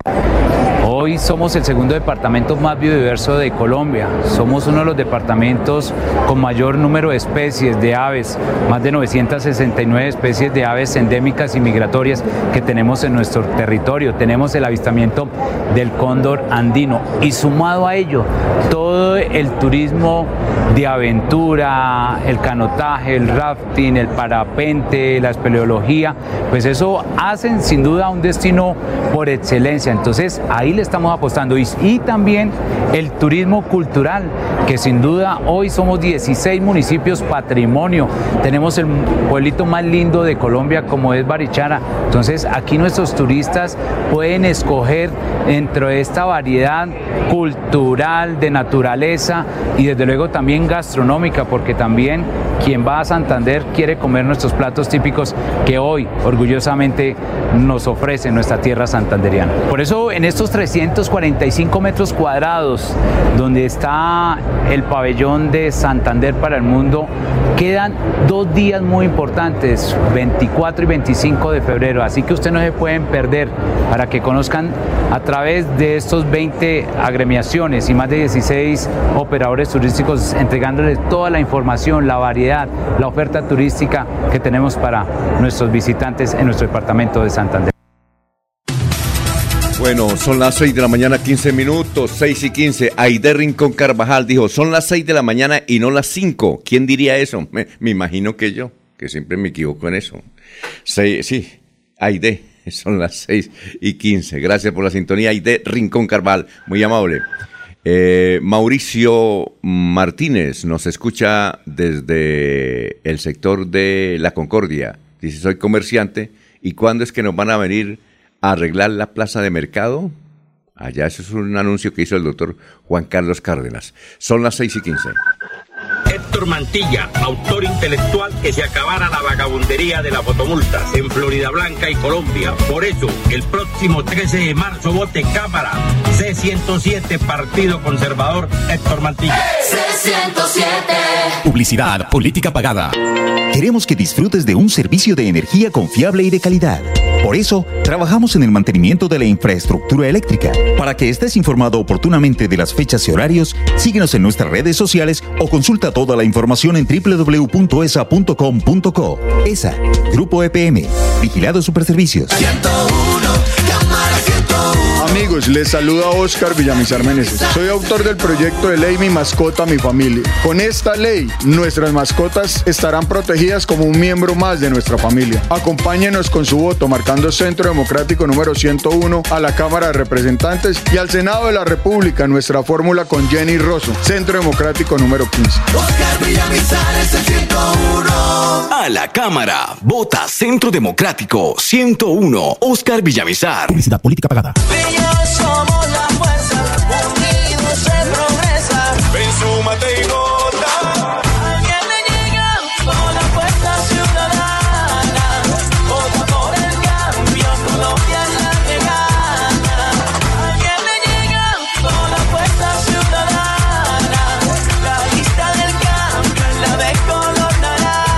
Senado vota Fuerza Ciudadana, marcando el logo naranja en el tarjetón. Publicidad, política pagada. En EMPAS, queremos escucharlo. Hoy invitamos a Juan, a Carlos y también a Diana, o a cualquiera de ustedes para que nos cuenten sus peticiones, quejas y reclamos. Como empresa pública de Alcantarillado de Santander, estamos atentos para atenderlos. Recuerde que nos puede llamar al 605-9370, extensión 113 y 133, o ingresar a nuestra plataforma web www.empas.gov.co. EMPAS, 15 años construyendo calidad de vida. Yo sí le creo a Mateus. Yo sí le creo a Mateus. Santanderianos, le saluda Luis Eduardo Díaz Mateos, candidato por el Partido Conservador a la Cámara de Representantes. Los invitamos este próximo 13 de marzo a que trabajemos juntos por el campo, por la mujer, por el turismo, por la seguridad y la agroindustria. Vote Luis Eduardo Díaz Mateus, Cámara de Representantes C101. Publicidad política pagada.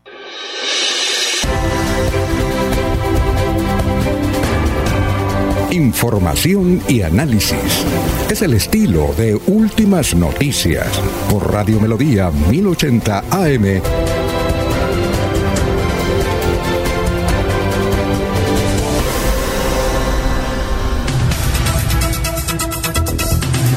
Son las 6 de la mañana, 18 minutos. Saludamos a un Nelson Bolívar, periodista. Nelson Bolívar, además de periodista, es pintor.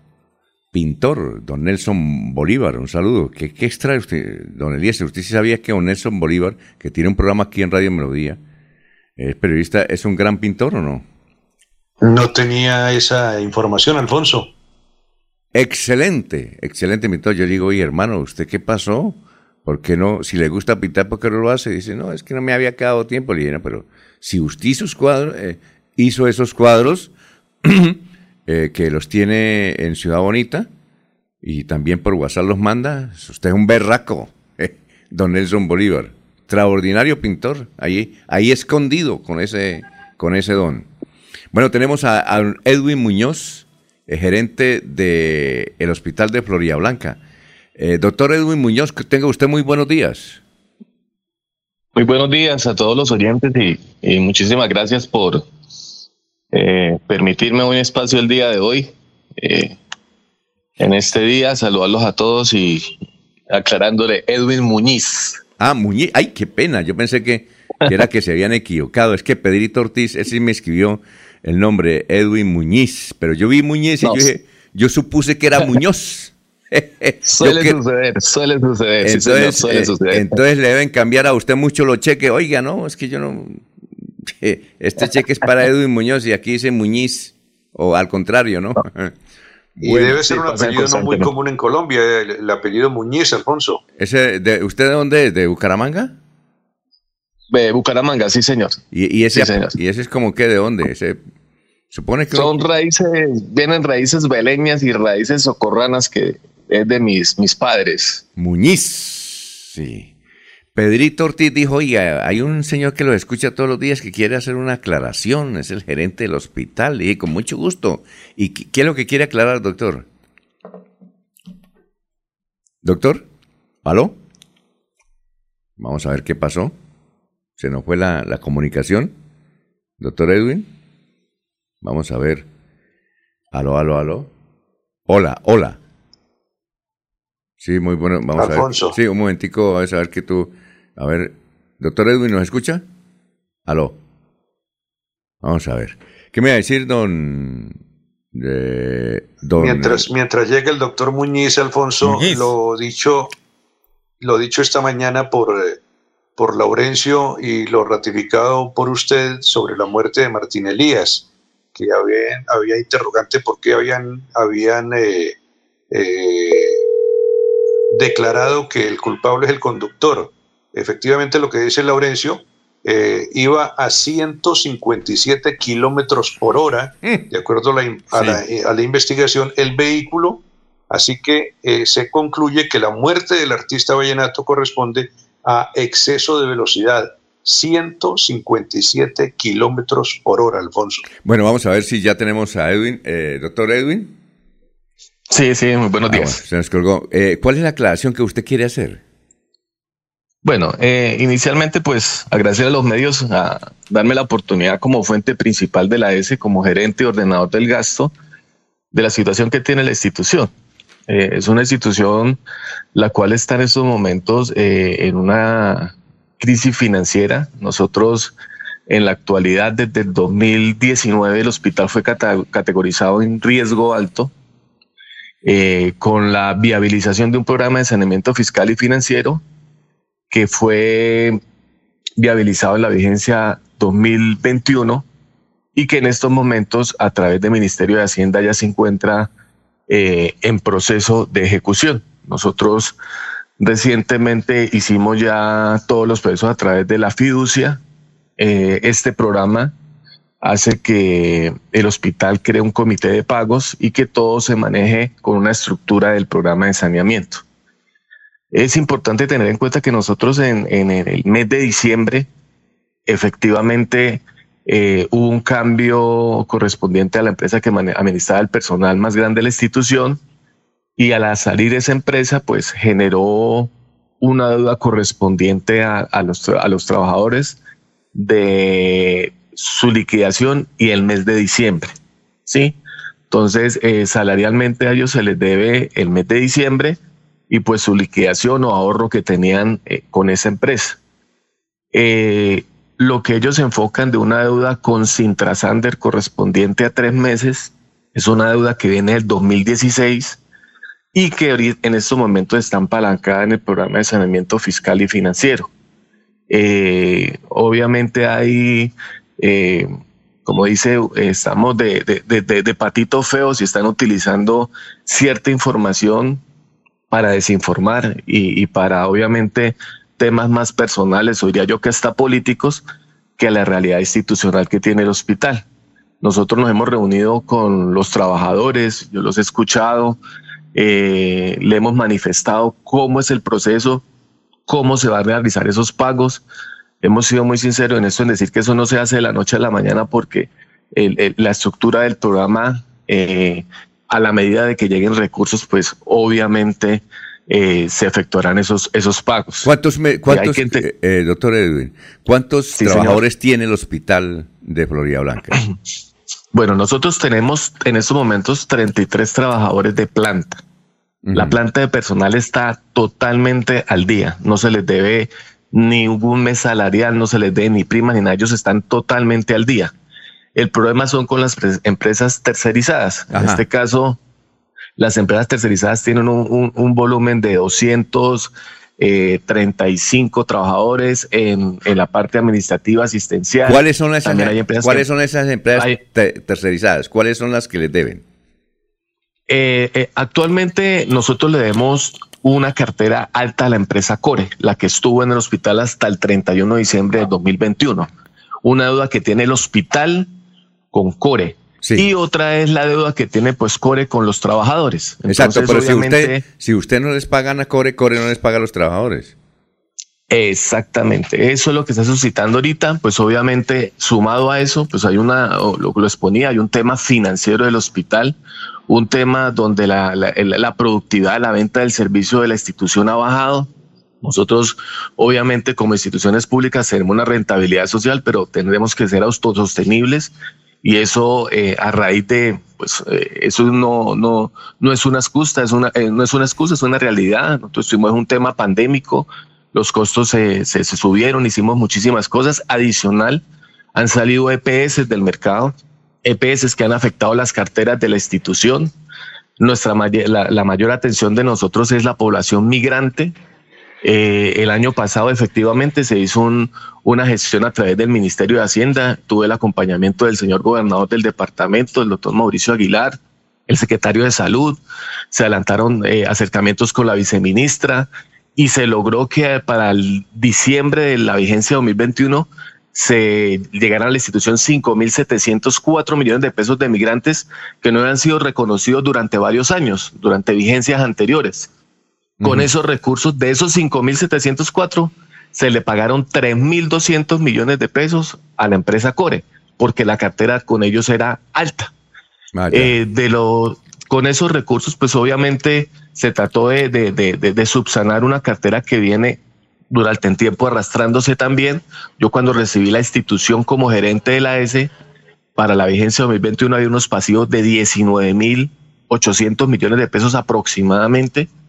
Y en estos momentos, pues los pasivos se han mantenido a pesar de la situación institucional, a pesar de que todo sube, a pesar de que hay una inflación, hay un salario mínimo que, que aumentó en un 10%, y todo lo que ustedes en el entorno ya saben que afectan pues cualquier institución en su parte presupuestal y financiera. Entonces la solución es que eh, sí, la solución es que ustedes paguen o, o, les paguen a ustedes y si pagan a ustedes, ustedes trasladan el billete allá para que el señor eh, te, que hace tercerización de le pague a los trabajadores. ¿Qué iba a decir don don Eliezer? Eh, gracias, Alfonso. Para el doctor Muñiz, varias preguntas, pero para respuestas cortas y nos puede colaborar esa gente que está Claro que sí. reclamando lo que le deben, ¿sigue trabajando o no está trabajando? Primera parte. ¿Qué es población migrante? ¿Es migrante de Colombia o ahí están incluidos los personajes y los ciudadanos que, que han llegado de Venezuela? Eh, ¿Y la operación en este momento del hospital es normal o tiene dificultades? Bueno, eh, lo que la población migrante es toda la población que viene del vecino país de Venezuela. Eh, nosotros hemos sido centro de atención de ellos durante varios años, así como también el US. Por eso fuimos el segundo hospital del departamento que recibió más recursos por la atención de esos migrantes. En cuestión de los trabajadores, los trabajadores, eh, la mayoría continúan, eh, la mayoría continúan en los procesos institucionales. Eh, vuelvo, insisto, hay deudas con Sintrasan desde el 2016 que el hospital tiene una demanda, está en proceso de demanda y hemos, estado presentes en todos los, las audiencias que se han requerido para el pago de eso. Y ahorita lo que se generó en diciembre, que fue con Core, eh, pues obviamente la mayoría, yo diría que en un 80, 85%, hasta el 90% de los trabajadores continúan. Eh, la prestación del servicio, pues es algo que resalto en, lo- en los trabajadores, en los funcionarios de, la empresa que, manejan la parte asistencial. Ellos han estado muy atentos y, y han seguido prestando su servicio. Eh, nosotros nos hemos reunido, yo he reconocido y les he explicado a ellos todo lo que hoy aquí a través de los medios informo, que efectivamente a través del programa vamos a hacer los pagos, que es un poco pues demorado, no es excusa porque obviamente uno debe ser consciente que las deudas, que el, el colegio, que las cosas escolares no, no, no esperan, pero yo me rijo a través de una- un tema normativo y un tema de un programa de saneamiento y pues eso es algo que como institución debo acatar porque estoy haciendo seguimiento a través del Ministerio de Hacienda y es la secuencia de la situación que tiene el hospital financieramente en su categorización de riesgo alto. ¿Y cómo está el hospital hoy? ¿Está Eh, funcionando prestando normal? servicios Ah, gracias a Dios, pues con, expectativas positivas, porque nosotros tenemos una infraestructura, usted la conoce, el Hospital San Juan de Dios de, Flori- de Florida Blanca, una institución de más de 30 años, eh, con una infraestructura, pues obviamente de- de vieja, hablemoslo así, y pues ahorita otro de los logros principales es que ya en esta vigencia, a través de, de, de gestiones que se han hecho, se va a, a culminar uno de los temas principales que ayudan a la institución, que es la unidad materno-infantil, en la cual en estos momentos, pues nosotros administrativamente estamos ya ubicados en ese sitio. Entonces, esa es una opción eh, principal que nos permite apalacar el programa de saneamiento fiscal y financiero, aumentando la venta del servicio y pues obviamente con infraestructura ser más competitivos. Hay que tener en cuenta algo importante y, les pido que me regalen un minuto, es que nosotros como institución pública, como ese segundo nivel, ese hospital subsiste solo de la venta del servicio. La mayoría de hospitales tienen un cápita, unos recursos que le llegan por atención de una población. A nosotros no nos llega eso. Nosotros lo que vendemos, cobramos. Y la competencia que nosotros tenemos en el entorno, pues ustedes la conocen, Foscal Internacional, Hospital Internacional y la salida de las EPS en, en el departamento a nivel de liquidación, pues afectan las carteras institucionales y no se garantiza que esos recursos lleguen a la institución. Y terminamos en procesos de demandas de cartera que llevan una secuencia jurídica y que no sean de la noche a la mañana. Muy bien, doctor Edwin Muñiz, muchas gracias, gerente del hospital de Florida Blanca. Muy amable por haber estado en Radio Melodía, muy gentil. Alfonso. Sí, sí. Gracias. Sí, sí. me deja hacerle una Pero, pregunta. pero, pero rápido, porque es que no tenemos Sí. mucho tiempo. A ver, Eliezer. Dep- depende de ustedes, doctor Muñiz, que la gente de Florida Blanca se pueda quitar el tapabocas en cumplimiento de, de lo que exige eh, para que esto pueda suceder en Florida o de quién depende. Eh, Secretaría de Salud y obviamente las indicaciones que dé el ministerio bajo los parámetros de cobertura en vacunación. Entonces eso, al cumplir cierto porcentaje y que la población esté vacunada, pues ya se, se, se revisa ese tema del tapabocas. Bueno, muchas gracias y éxitos, doctor Edwin. Adiós. Bueno, agradecerles muy formales por esta invitación y, y por permitirme hoy exponerle a, a los oyentes la situación fina- financiera y, y del Hospital San Juan de Dios de Florida Blanca. Pero, Muchas pues, gracias. Dios los pero, bendiga. pues, y éxitos. Son las 6 de la mañana, 33 minutos.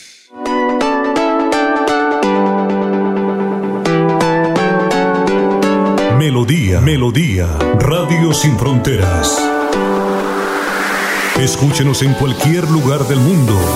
Melodíaenlínea.com es nuestra página web. Melodíaenlínea.com, señal para todo el mundo. Señal para todo el mundo. Radio sin límites, Radio sin fronteras. Radio Melodía, la que manda en sintonía. Mantilla, autor intelectual que se acabara la vagabundería de las fotomultas en Florida Blanca y Colombia. Por eso, el próximo 13 de marzo vote Cámara C107 Partido Conservador Héctor Mantilla. C107. Publicidad, política pagada. Cada día trabajamos para estar cerca de ti. Te brindamos soluciones para un mejor vivir.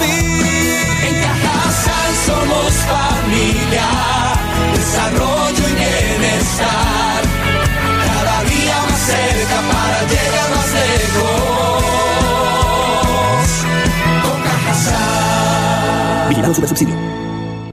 Amigos santanderianos, los saluda Diego Fran Ariza, candidato a la Cámara de Representantes por el Partido Liberal con el número 101 en el tarjetón. Tenemos una propuesta seria de trabajo legislativo, de control político y de gestión. Los invito a votar este 13 de marzo para seguir trabajando al 101 por Santander. Publicidad, política pagada.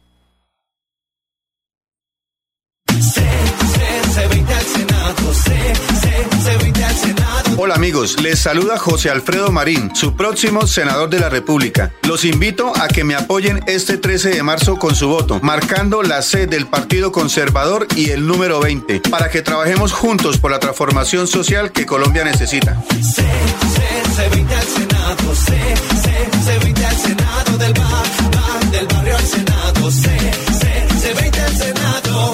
Publicidad política pagada. Yo sé que es lo bueno.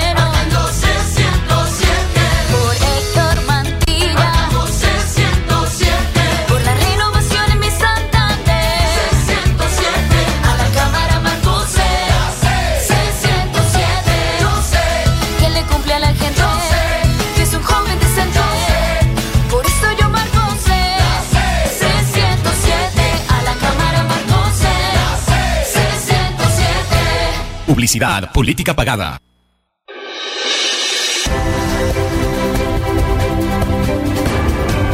Información y análisis. Es el estilo de Últimas Noticias por Radio Melodía 1080 AM.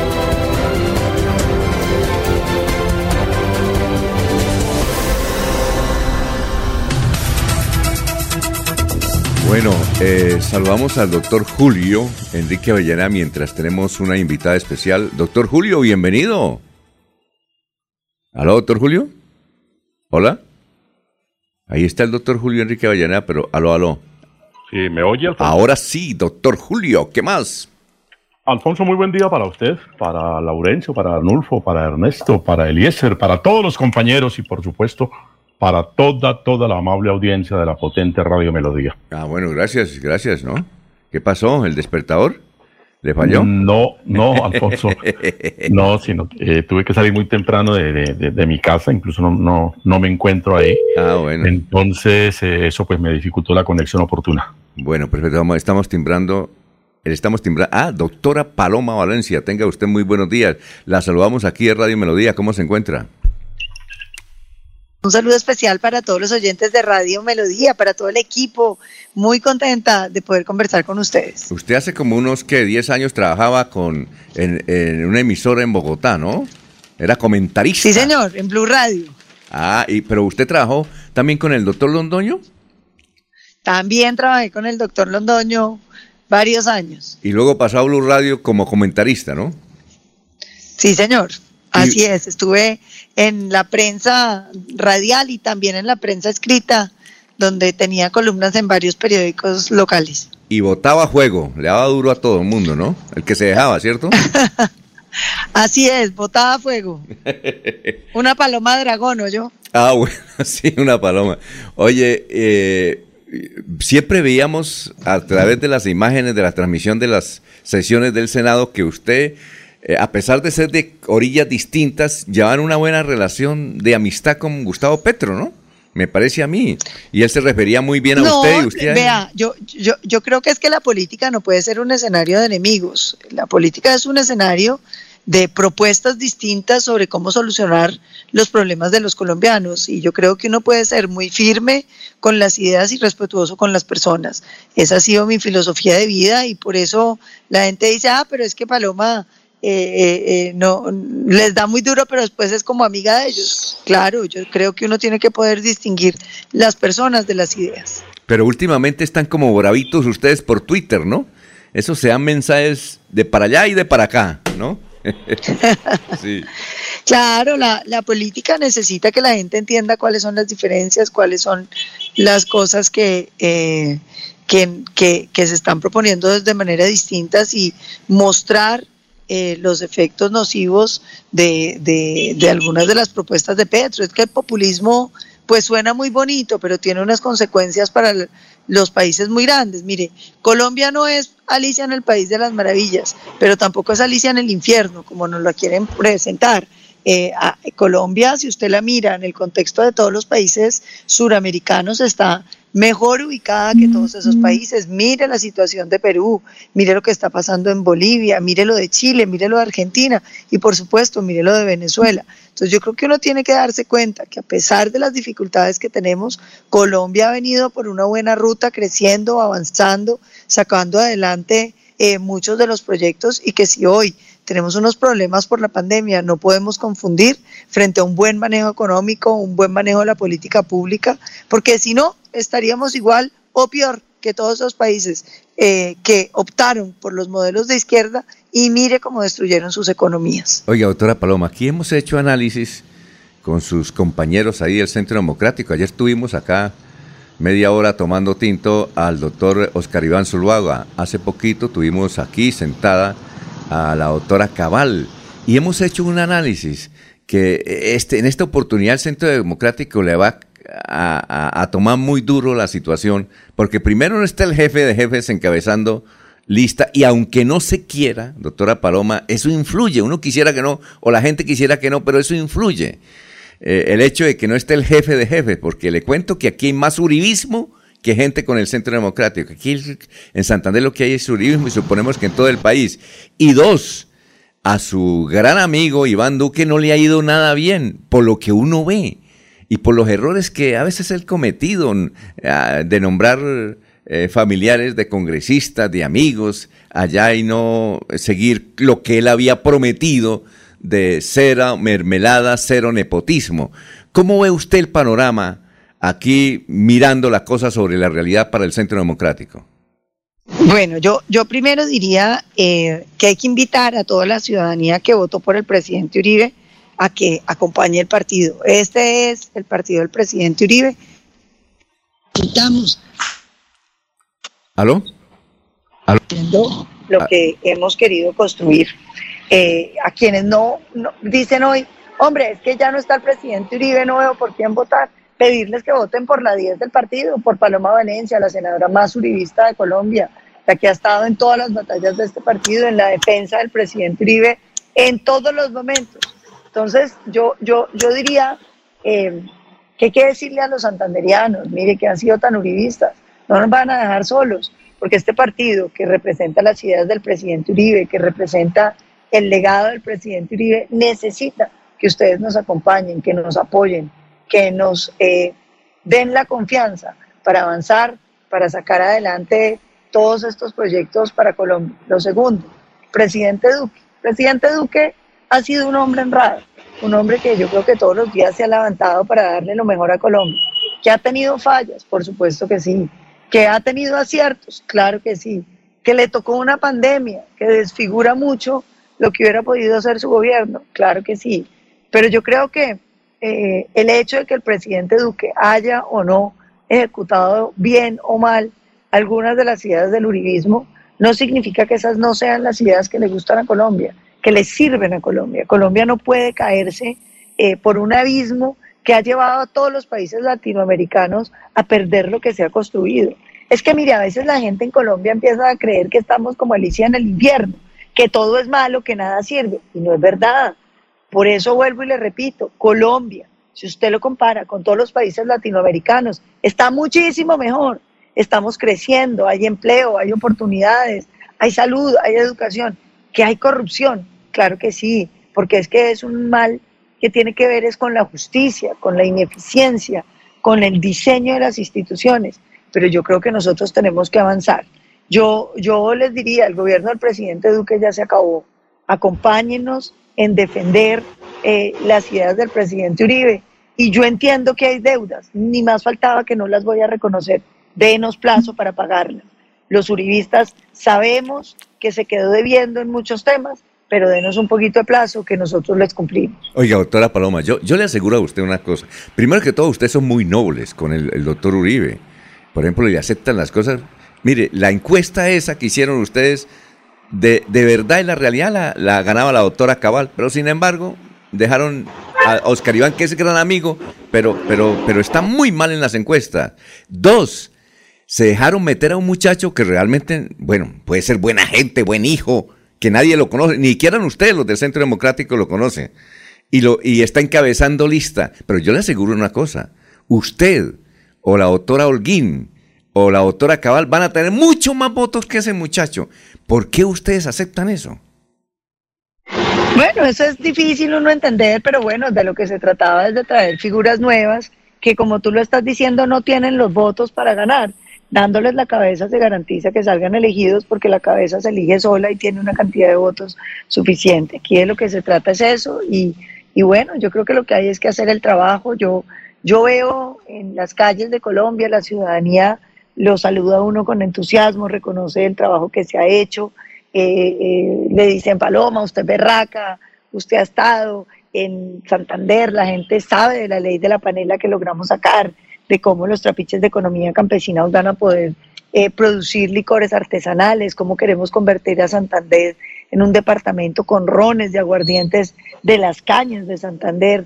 La gente a veces no sabe que fui yo la que logró los recursos para el sector ambiental, dándole participación al sector ambiental en las regalías, doblamos el presupuesto del sector ambiental, que logramos, eh, que soy coautora del Fuero Penal Militar, creadora de la idea de la sala especial para las Fuerzas Armadas ante la JEP.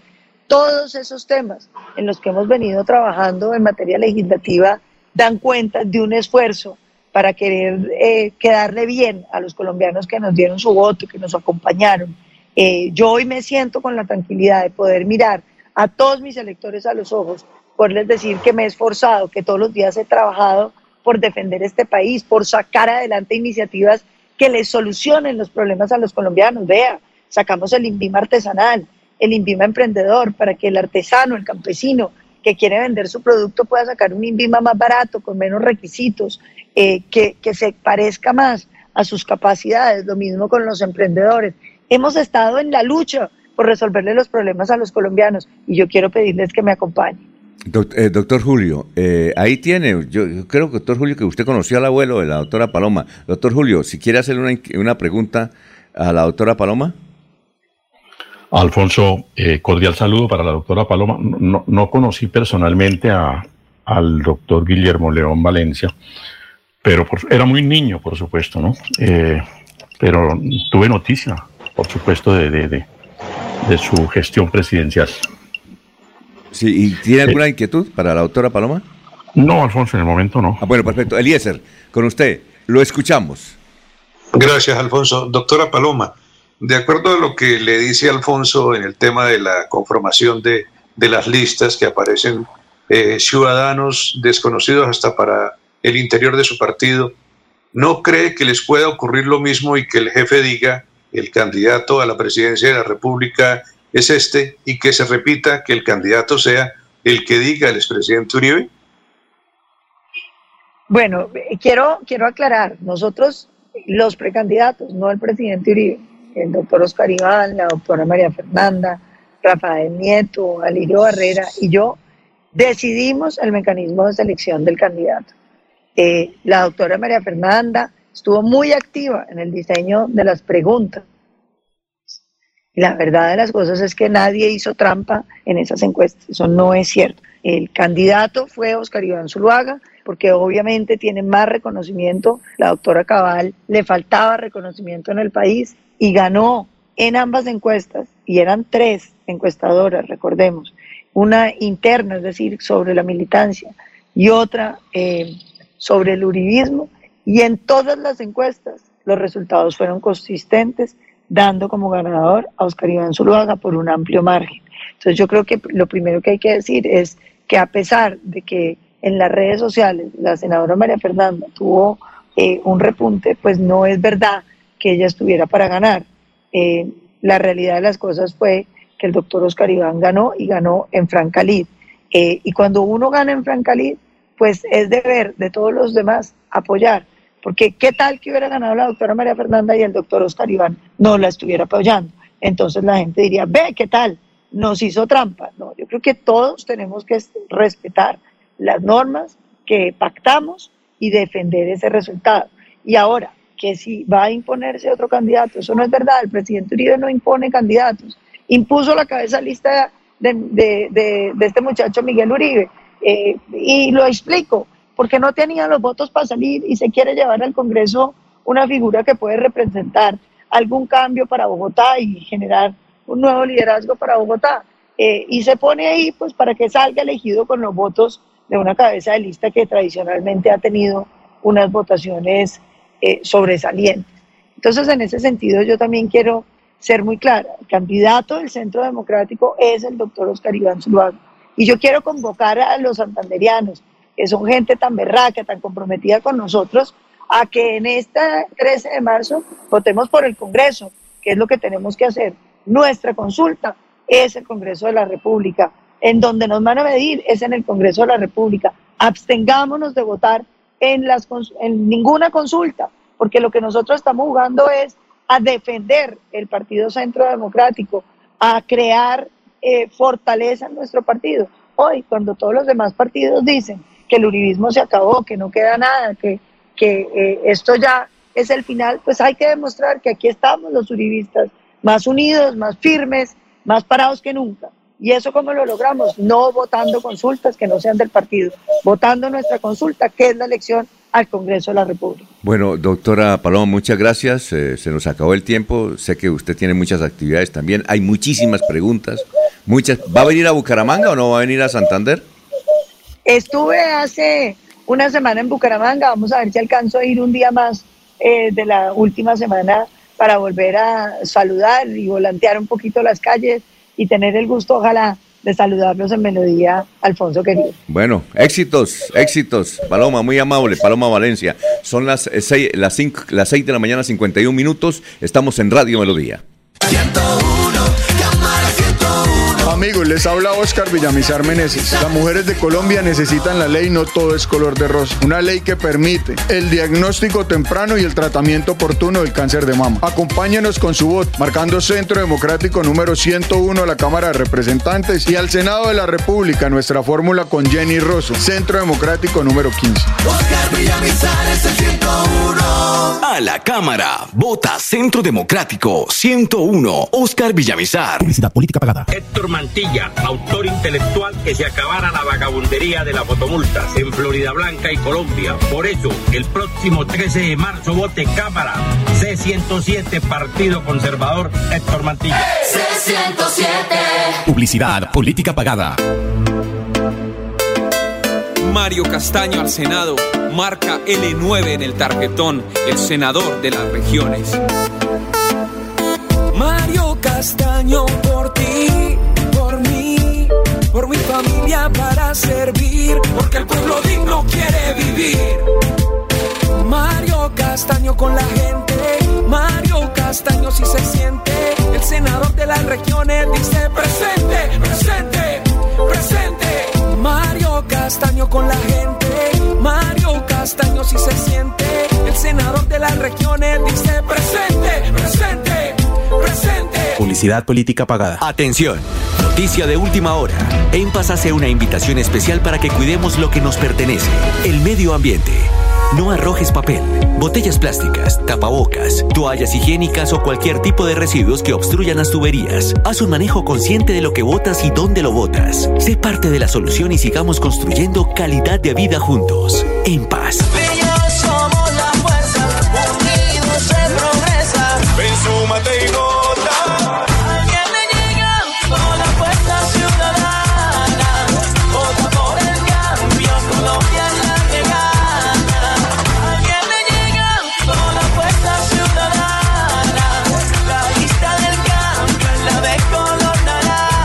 Senado vota Fuerza Ciudadana, marcando el logo naranja en el tarjetón. Publicidad política pagada. Yo sí le creo a Díaz Mateus. Yo sí le creo a Díaz Mateus. Santanderianos, le saluda Luis Eduardo Díaz Mateos, candidato por el Partido Conservador a la Cámara de Representantes. Los invitamos este próximo 13 de marzo a que trabajemos juntos por el campo, por la mujer, por el turismo, por la seguridad y la agroindustria. Vote Luis Eduardo Díaz Mateus, Cámara de Representantes C101. Publicidad política pagada. Escucha Últimas Noticias por Radio Melodía. Últimas Noticias por Radio Melodía, la que manda en sintonía. Son, son las 6 y 54. Don Ernesto, noticias a esta hora. Estamos en Radio Melodía. A partir de las 9 de la mañana, en las instalaciones del Consejo de Florida Blanca, se hará la clausura de las sesiones extraordinarias a las cuales fueron convocadas por el alcalde municipal y en la cual ya la segunda ponencia es positiva, eh, que presenta su ponente Germán Durán, y por medio de la cual se autoriza al alcalde de esta localidad para comprometer vigencia de futuras ordinarias sin que se supere el periodo del gobernante y se dicten otras disposiciones. 9 de la mañana entonces clausura de las sesiones extraordinarias en Florida Blanca. Oiga, doctor Julio, ¿está ahí? ¿Doctor Julio? Aló. Bueno, eh, mientras... Sí, Alfonso, lo oigo. Eh, doctor Julio, eh, yo le iba a hacer una pregunta, pero me dio como cosita a la doctora Paloma, porque no, no, no supe cuál fue la reacción de ella cuando descubrieron a Petro borrachito allá en Girardot, ¿no? Y usted me comentaba que el abuelo de ella, que fue en la década del 60, presidente de Colombia, le Sí, gustaba... gobernó los cuatro años, gobernó los cuatro años eh, con, con licor en la cabeza, ¿no? Oiga, sí, pero yo dije, ¿qué tal que, que meta la pata? Y sí, un respeto, pero me, me, no supe lo que ella dijo, porque si ella lo hubiese Sí. criticado a Petro, ¿sí? ¡Ah, qué Petro! Pero yo no, no me quedó tiempo de revisar el, el perfil de su Twitter, a ver qué mensajes tenía él, ella sobre Petro, ahora que están discutiendo si, si condenó, si rechazó esa actitud de Petro, porque si lo hubiera rechazado yo le hubiera dicho, bueno, mire lo que ocurrió y su abuelo, pero no me atreví porque me diría ella, yo no dije eso, entonces quedaría yo mal. Pero el, el tipo le gustaba el, el licor, ¿no? Pa- él, él manejaba, él, él conducía el país borrachito, ¿no? Sí, Alfonso.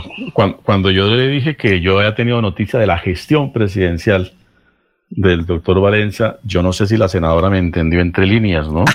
Ah, usted le dijo gestión entre yo le comillas. dije, claro, sí, yo, yo- yo le dije, yo tuve noticia de la gestión presidencial del doctor Valencia finalmente lo que le estaba era en el fondo cuestionando, porque si hay gobierno cuestionado durante el tiempo del Frente Nacional por la manera eh, eh, siempre eh, ausente, como estuvo el presidente de las grandes decisiones nacionales, es el de Guillermo Valencia. Sí, señor. Bueno, antes de ir con don Laurencio, es que tenemos aquí, hay un video donde las iglesias cristianas y en general pues, el pueblo colombiano está convocando para una jornada, un evento para rechazar el aborto en Colombia.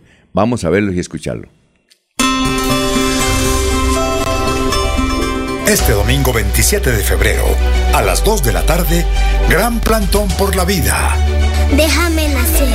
Invitamos a todas las iglesias, confesiones de fe, sector interreligioso, organizaciones pro vida y ciudadanía en general a levantar la voz por el que no tiene voz. Y en la plaza central de cada municipio de Colombia, Bogotá, Plaza de Bolívar, Barranquilla, Plaza de la Paz, Cali, Plazoleta de San Francisco, Medellín, Parque de las Luces, Bucaramanga, Plaza Cívica Luis Carlos Galán. Este domingo 27 de febrero a las 2 de la tarde. Te esperamos con camisas o camisetas blancas para alzar la voz por los que no tienen voz y por ellos clamar. Déjame nacer. Soy la voz de los que no tienen voz. Y me uno a Déjame Nacer. Somos la voz de los que no tienen voz.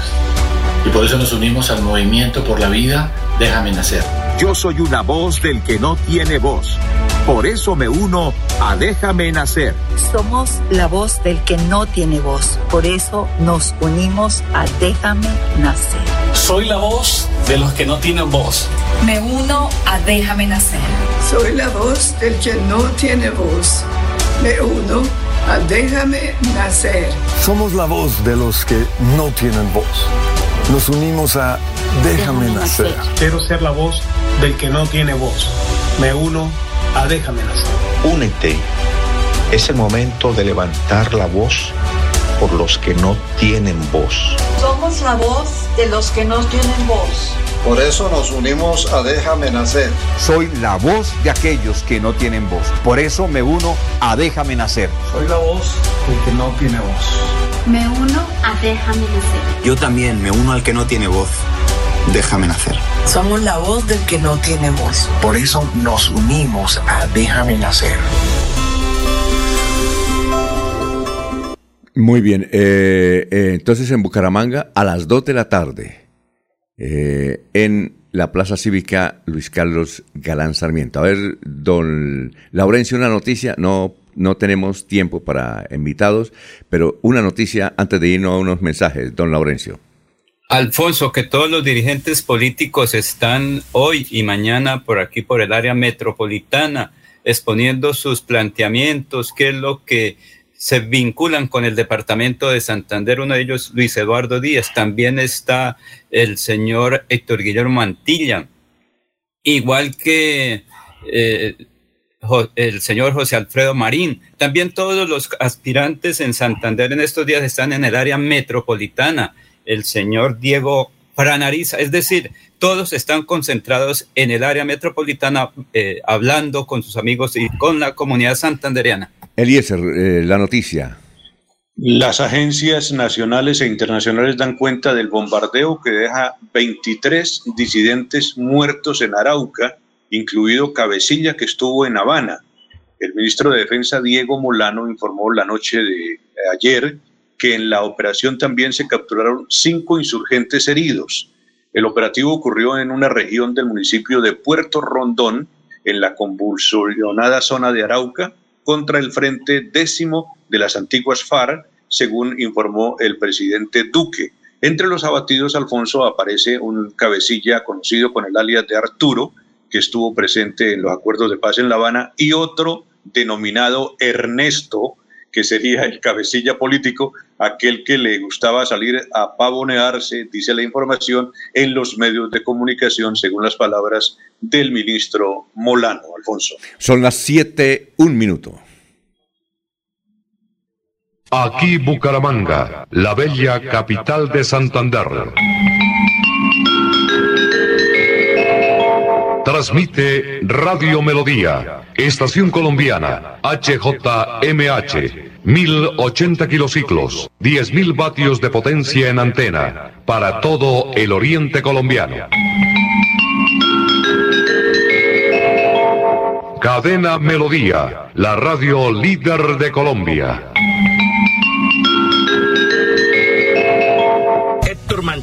Autor intelectual que se acabara la vagabundería de las fotomultas en Florida Blanca y Colombia. Por eso, el próximo 13 de marzo vote Cámara C107 Partido Conservador Héctor Mantilla. C107. Publicidad, política pagada.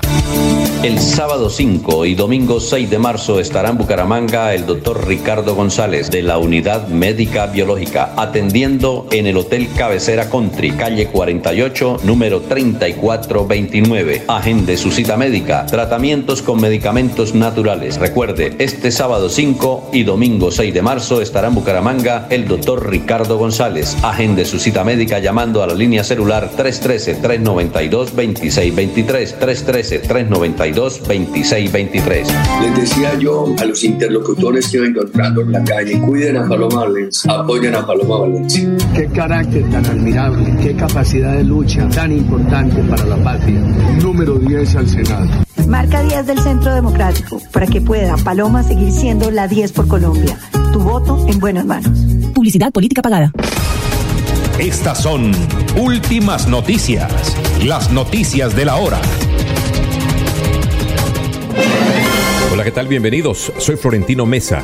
Desde el Centro de Producción Internacional de Noticias les presento la vuelta al mundo en 120 segundos. Tras atacar a Ucrania en la madrugada de ayer, las tropas rusas penetraron este viernes más adentro en su territorio en una ofensiva que las llevó a la capital Kiev y dejó al menos 137 muertos y cerca de 100.000 desplazados como consecuencia de los ataques aéreos y terrestres. La invasión rusa a Ucrania, que podría reescribir el orden de la seguridad mundial tras la Guerra Fría, generó una serie de nuevas sanciones más fuertes contra Moscú por parte de Japón, Australia y Taiwán, entre otros. Estados Unidos anunció paquetes de sanciones que serán devastadoras. Aunque las cifras de coronavirus parecen ceder poco a poco, nuevos datos confirman la gravedad de la pandemia a nivel mundial. Al menos 5 millones de menores de 18 años han perdido a uno de sus padres desde marzo de 2020 por COVID, según un estudio de la revista The Lancet. El gobierno de Estados Unidos relajará las directrices federales sobre el uso de mascarillas para protegerse de la COVID-19, según funcionarios con conocimiento, lo que significa que a la mayoría de los estadounidenses ya no se les aconsejará el uso de cubrebocas en espacios públicos cerrados. Otro periodista fue baleado en el norte de México, convirtiéndose en el sexto comunicador asesinado en el país en dos meses, considerados los más violentos para la prensa mexicana. Esta vez fue Jorge Camero, quien dirigía el portal de noticias El Informativo en el estado de Sonora.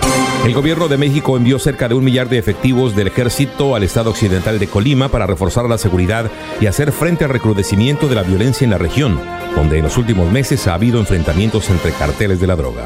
Al menos 23 disidentes de la guerrilla de las FARC, incluido un cabecilla conocido como Arturo, murieron en una operación ejecutada por la Fuerza Aérea, la Policía y el Ejército de Colombia en una zona rural fronteriza con Venezuela, confirmó el gobierno colombiano.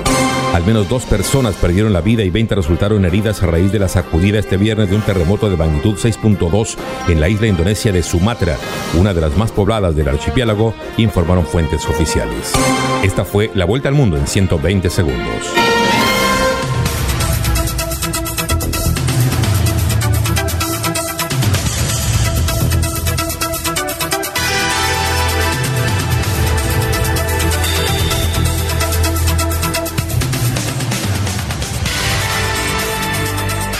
Muy bien, son las 7 de la mañana, 5 minutos. Hay muchos mensajes. Gracias a las personas que nos han escrito. Patricia Celis, que es candidata a la Cámara de Representantes, y mucha gente pidiendo esa promoción.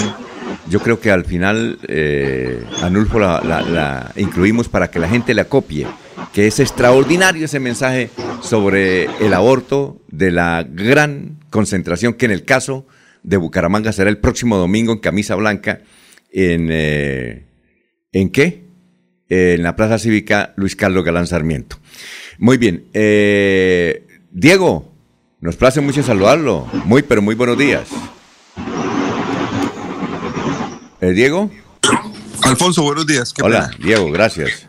¿Cómo está? Y no, y eh, agradecerle que lo vamos a tener en la transmisión de elecciones el próximo 13 de marzo a partir de las 3 de la tarde o antes, para porque usted maneja muy bien los números y gracias a usted Radio Melodía siempre ha sido primera en la consolidación segura de las eh, de los resultados electorales que no hemos tenido problemas gracias a usted porque usted es preciso. Por eso nos escucha. ¿Oyó? Gracias a todos, Alfonso. No gracias a mí, gracias al trabajo de las personas que leen los resultados y gracias al trabajo de los que estamos en cabina. Es que la emisora ha podido eh, ser eh, rápida y eficaz y clara en el momento de dar los resultados de ese tipo de elecciones que desde que llegaron a, a nuestro país han complicado un poquito la definición de los de las curules, pero que eh, le encontramos la vuelta, como dirían los muchachos, y, y, que podemos dar los resultados sin temor a que eh, tengamos eh, equivocaciones graves. y también a que pues nuestro interés ha sido siempre que la gente esté informada, ¿no? Sí, y los que quieran, sí, y los que quieran anunciar en esa transmisión, yo creo que Eliezer va a comercializar esa transmisión. Eliezer, ¿puedo dar su teléfono al aire o para que la gente lo llame, los que quieran? Porque a veces lo llaman a uno, hombre, es que yo quiero meterme ahí mi, promoción, mi cuñita eh, en el programa. ¿Cómo le parece, Eliezer? Claro, lo podemos dar al aire y adicionalmente podemos anunciar que ya tenemos dos patrocinadores para la transmisión, Alfonso. Ah, muy bien, perfecto. Entonces... Deportivos Carvajal y eh, una empresa de vigilancia que se llama Seguridad Acrópolis. Ah, muy bien, perfecto. Y gracias. Entonces, eh, ya voy a eh, dar el teléfono de, o de. ¿Cuál es el teléfono suyo, Eliezer? Mientras lo encuentro acá. ¿Cuál 314 es el 29 58 074. Otra vez, otra vez. 314 29 58 074. Muy bien. Eh, bueno, Diego, a las 7 de la mañana, 8 minutos, el mundo está conmocionado. ¿Qué es lo que qué, pudo averiguar de lo de Ucrania? Bueno, Alfonso, lo que pasa con Ucrania y con Rusia y con la OTAN es el resultado de una diferencia histórica importante en, en ese país. Eh, Ucrania, recordemos, hacía parte de la Unión Soviética, de la URSS, eh, una federación de países eh, de ámbito socialista que dominó una gran parte de Europa y que siempre estuvo presente como una potencia mundial. Fue uno de los protagonistas de la guerra que llamamos la Guerra Fría con los Estados Unidos y es uno de los polos que maneja la parte política en, el mundo. Ucrania siempre hizo parte de la URSS hasta que se independizó en 1990. En, en, el 91, perdón. En el 90 se acabó la URSS, Ucrania se independizó en el 91. Sin embargo, Ucrania siempre ha tenido una condición muy particular y es que no todos los ucranianos son ucranianos. Le voy a explicar esto de otra forma.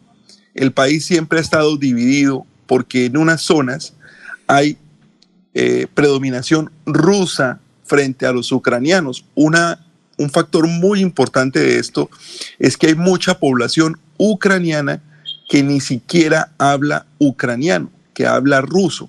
Entonces el país siempre estuvo muy polarizado.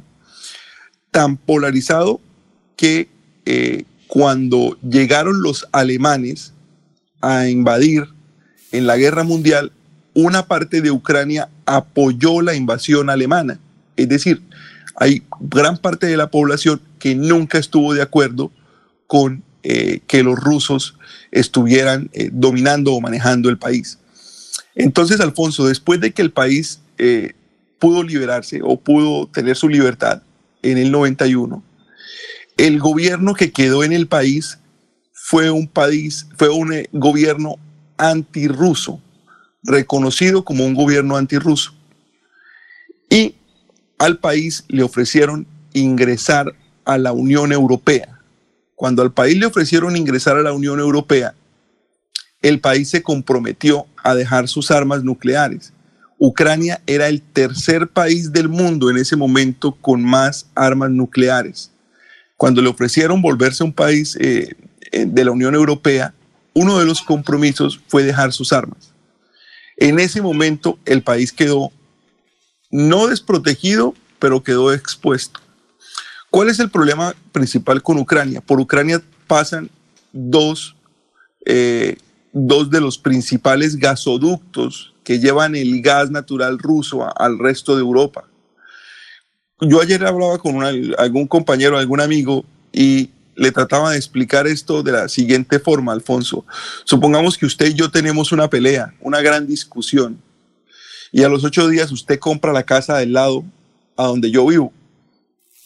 Pues eso es una cosa que a mí me va a sorprender y me va a poner en alerta acerca de lo que usted está haciendo. Si los dos estamos peleando, ¿usted por qué se viene a vivir al lado mío?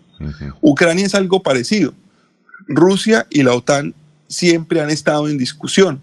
Acordémonos que la OTAN es la organización de, países del Atlántico Norte, del Tratado del Atlántico Norte, eh, que son principalmente los países europeos, eh, Estados Unidos, eh, Canadá, y son los que han estado en contraposición con Rusia.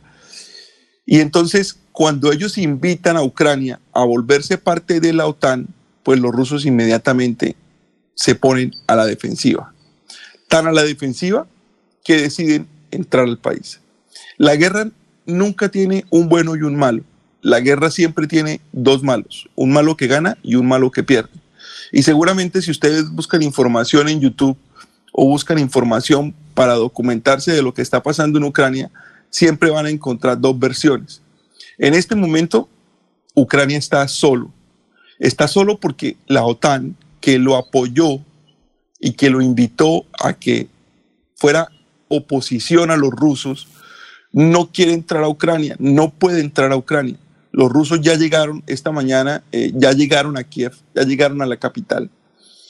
Y no pueden entrar porque hacer una confrontación con Rusia puede incluir armas nucleares que perfectamente puede convertir esta, esta pelea, esta guerra, en el fin de la humanidad como la conocemos.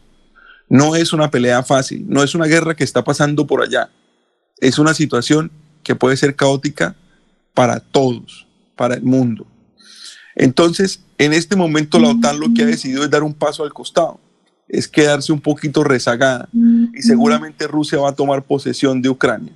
Es un problema muy complejo, es un problema que tiene muchas aristas y que, como le digo, no tiene un bueno y un malo. ¿Sí?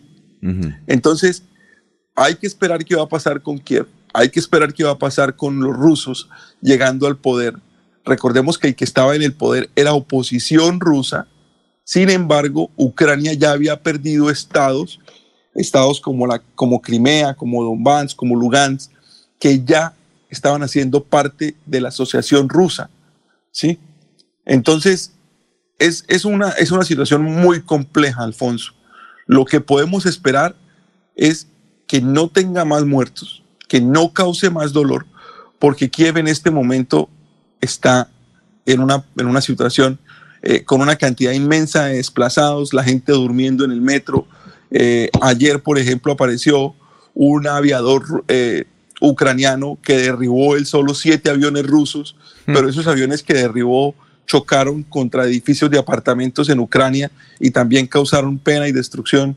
Entonces, estamos en una guerra que no es una guerra lejana, hay que estar muy pendientes y hay que esperar que ninguno apriete el botón, que ninguno se le ocurra lanzar un arma nuclear, porque sería lo peor que le puede pasar a la humanidad de aquí en adelante. Bueno, muchas gracias Diego, muy gentil, muy amable por haber estado. Nos vemos el lunes, ¿no?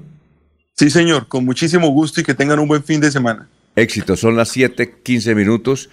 Eh, no sé si Soel ya está ahí, eh, Anulfo, porque eh, a Soel ayer le robaron los equipos allá en Barranca Bermeja.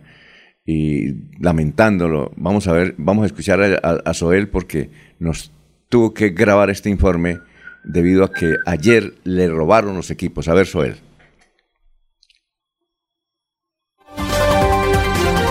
Soel Caballero. Está en Últimas Noticias de Radio Melodía 1080 AM. Buenos días, Alfonso, para usted, para los compañeros, igualmente para todos los oyentes. La Asamblea Departamental aprobó los recursos para construir la sede de las unidades tecnológicas en Barranca Bermeja. Confirmada por el diputado de Santander, Jonathan Duerte, quien manifestó que a través del proyecto 007 del 2022, del cual fue ponente, se logró la adición de recursos para la construcción, dotación de las sedes unidades tecnológicas de Santander en Barranca Bermeja. Por otra parte, ayer jueves 24 de febrero no se reportaron personas fallecidas a causa del COVID-19 en Barranca Bermeja, según reportó el Ministerio de Salud y la Protección Social. Notificó que 108 personas lograron sanar satisfactoriamente la enfermedad del COVID. Finalmente registró 41 casos positivos nuevos, 18 mujeres, 23 hombres. Las estadísticas actualizadas del COVID en Barranca Bermeja están de la siguiente manera. Casos confirmados 34.223, personas totalmente recuperadas 32.861, un total de 326 personas recuperándose en casa bajo vigilancia médica, 18 ciudadanos hospitalizados, 7 pacientes en unidad de cuidados intensivos UCI, 1.011 ciudadanos fallecidos, casos activos en Barranca Bermeja 351. Noticias con las que amanece el distrito. Continúen compañeros en estudios en últimas noticias de Melodía 1080 AM. Yo sé que es lo bueno.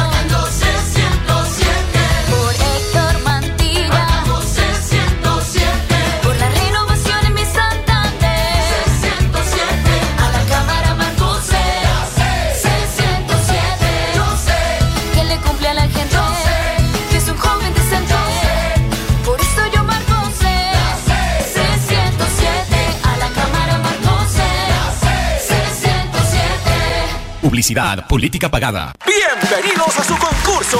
Si lo tiro, me lo tiro. Un concurso diseñado para usted que arroja todo tipo de residuos en el sistema de alcantarillado.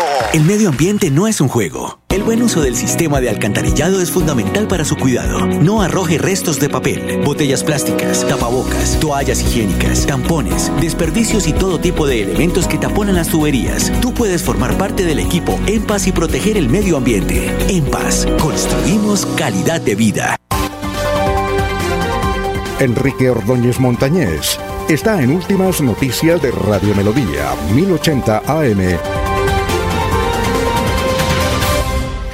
Bueno, antes del profesor Enrique Ordóñez, aquí nos escribe Gustavo Pinilla. Ha fallecido en Bucaramanga Matilde Rodríguez de Torres, la señora madre de nuestros compañeros periodistas Nancy y Jorge Torres Rodríguez.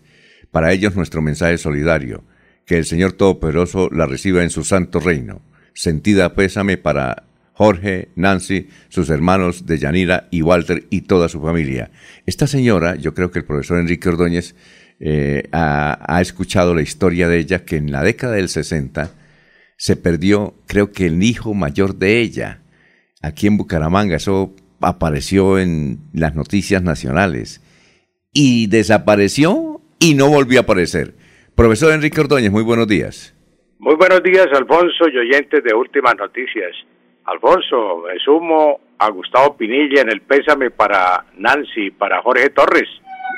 Pues sí, lamentable el caso de su hermanito Jorge Hernando que se perdió por allá en los años 60. Venían ellos viajando de Cúcuta hacia Bucaramanga y se bajaron ahí en un paradero y, y el niño se perdió. Eso duró, en esa época hacía su aparición transmisora Guía, que fue la que se convirtió después en Radio Reloj. Y constantemente pasaban el anuncio. Se perdió el niño Jorge Hernando Torres de la viniendo de Cúcuta hacia Bucaramanga cuando se bajó la familia tal. Entonces, eh, eso fue una, un suceso, como usted dice, pues lamentable. Toda la vida doña Matilde vivió atenta a conseguir a su hijo, pero por ninguna parte lo encontraron. Para la familia Torres, nuestro sentido, nuestro sentido pésame por la muerte de doña Matilde Alfonso. Siete, veinte minutos. Evelio Blanco escuchó en la radio una noticia informando que en algunos lugares de la autopista ha crecido el pasto en el separador y se ha convertido en un completo pastal. ¿La palabra pastal, pregunta Evelio, es correcta, profesor? Don Evelio, la palabra pastal, pues, eh, eh, tanto, pues, sí figura en el diccionario pastal, pero es un término caído en desuso. Ese término lo utilizaban nuestros abuelos. La gente que venía del campo generalmente, pues nuestros abuelos casi todos fueron criados en el campo. Entonces, si recordamos a nuestros abuelos, todos hablaban del pastal. Se metió por un pastal, me metí por un pastal. Eh, eso era lo corriente, pastal. Pero resulta que ya con el tiempo la palabra pastal cayó en desuso y se empezó a utilizar la palabra pastizal pastizal, que es un término moderno, es el que hoy figura, el que hoy se utiliza para llamar a un terreno que está lleno de pasto, como los separadores de la autopista en algunos sitios, y donde no hay árboles. no hay árboles por ningún lado, sino únicamente pasto. Entonces a eso se le llama pastizal, Alfonso, pero pastal, aunque figura en el diccionario, cayó en desuso, ya no se utiliza. Lo que se utiliza hoy es pastizal. Eso es lo que se debe emplear en las informaciones que se den sobre estos lugares donde hay abundante pasto, pocos árboles. Entonces es un pastizal, Alfonso. Alcida Fuentes dice, tengo problemas con la pronunciación de la R y la R. Antes de la pandemia una fonoaudióloga me ejercitó con unos trabalenguas que por falta de orden y disciplina pues no me dieron resultado. Como he escuchado al profesor con ejercicios, quiero grabarle ¿Será posible que me repita alguno de ellos, profesor? ¿Se acuerda de ellos, profesor? Claro, doña Alcira, sí. Eh, lo que usted dice, los fonoaudiólogos generalmente, cuando una persona tiene dificultades en la pronunciación de la R y de la R, entonces los pone a pronunciar. Diga perro, perro, perro. Entonces, eh, pues perro, carro, carro. Entonces las personas no pueden decir carro, sino dicen cago, el cago. El perro, el perro, el cago. Entonces les ponen ejercicios donde tengan que pronunciar la R. Como ella dice que pues se le olvidaron los ejercicios, no los tiene, pues aquí los hemos repetido muchas veces y yo los manejo con mucha frecuencia. El principal ejercicio, sí, lo que se necesita es lo que le ha faltado a usted, doña Alcira, disciplina. Para esto se necesita disciplina. Todos los días hay que practicarlos. Entonces, si usted coge todos los días, por ejemplo, el de R, este es el más común, R con R cigarro, R con R cigarro, R con R barril. Rápido ruedan los carros cargados de azúcar al ferrocarril. Ese es el primero, doña Cira. R con R cigarro, R con R barril. Rápido ruedan los carros cargados de azúcar al ferrocarril. El otro que puede practicar es el de la perra de guerra. La perra de guerra, la perra de guerra mordió a la, perra de parra. La perra de guerra mordió a la perra de parra, la perra de guerra mordió a la perra de parra, la perra de guerra mordió a la perra de parra, la perra de guerra mordió a la perra de parra. Esos son eh, los ejercicios que puede practicar todos los días. Y puede también imitar el sonido de un carro cuando arranca.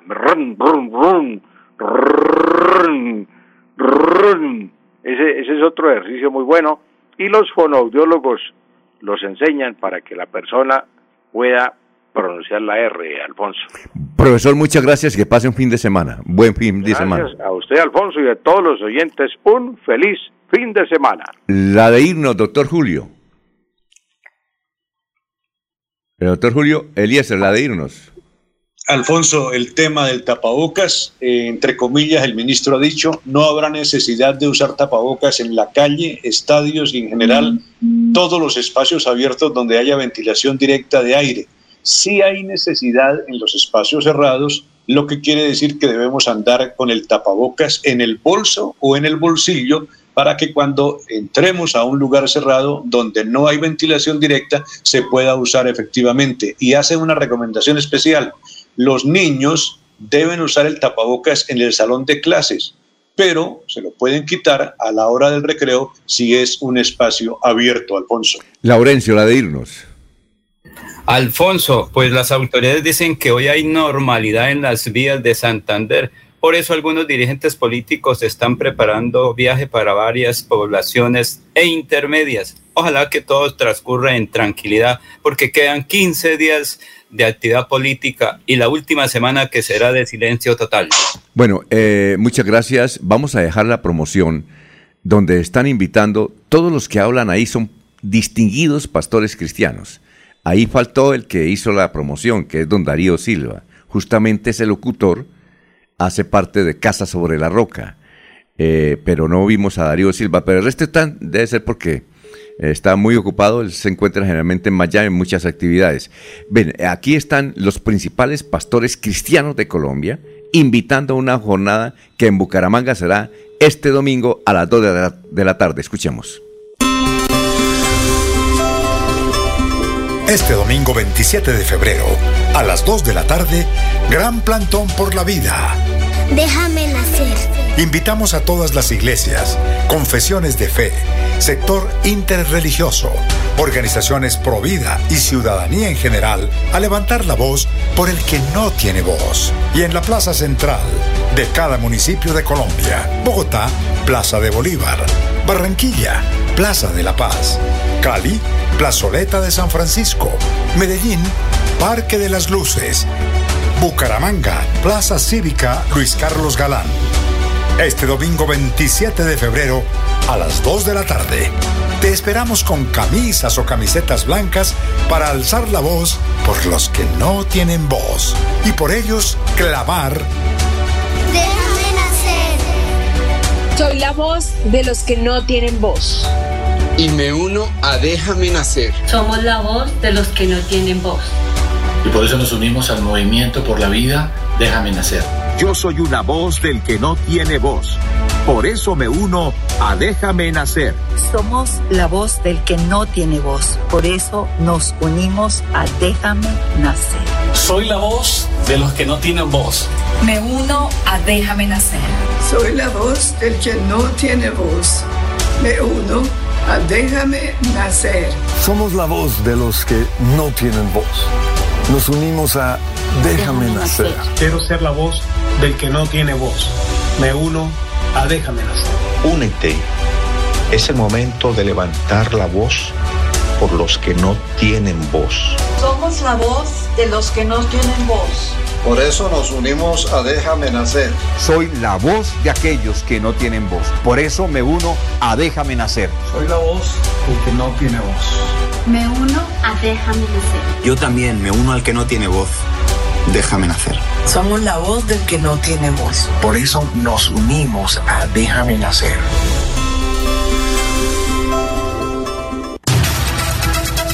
Últimas noticias los despierta bien informados de lunes a viernes.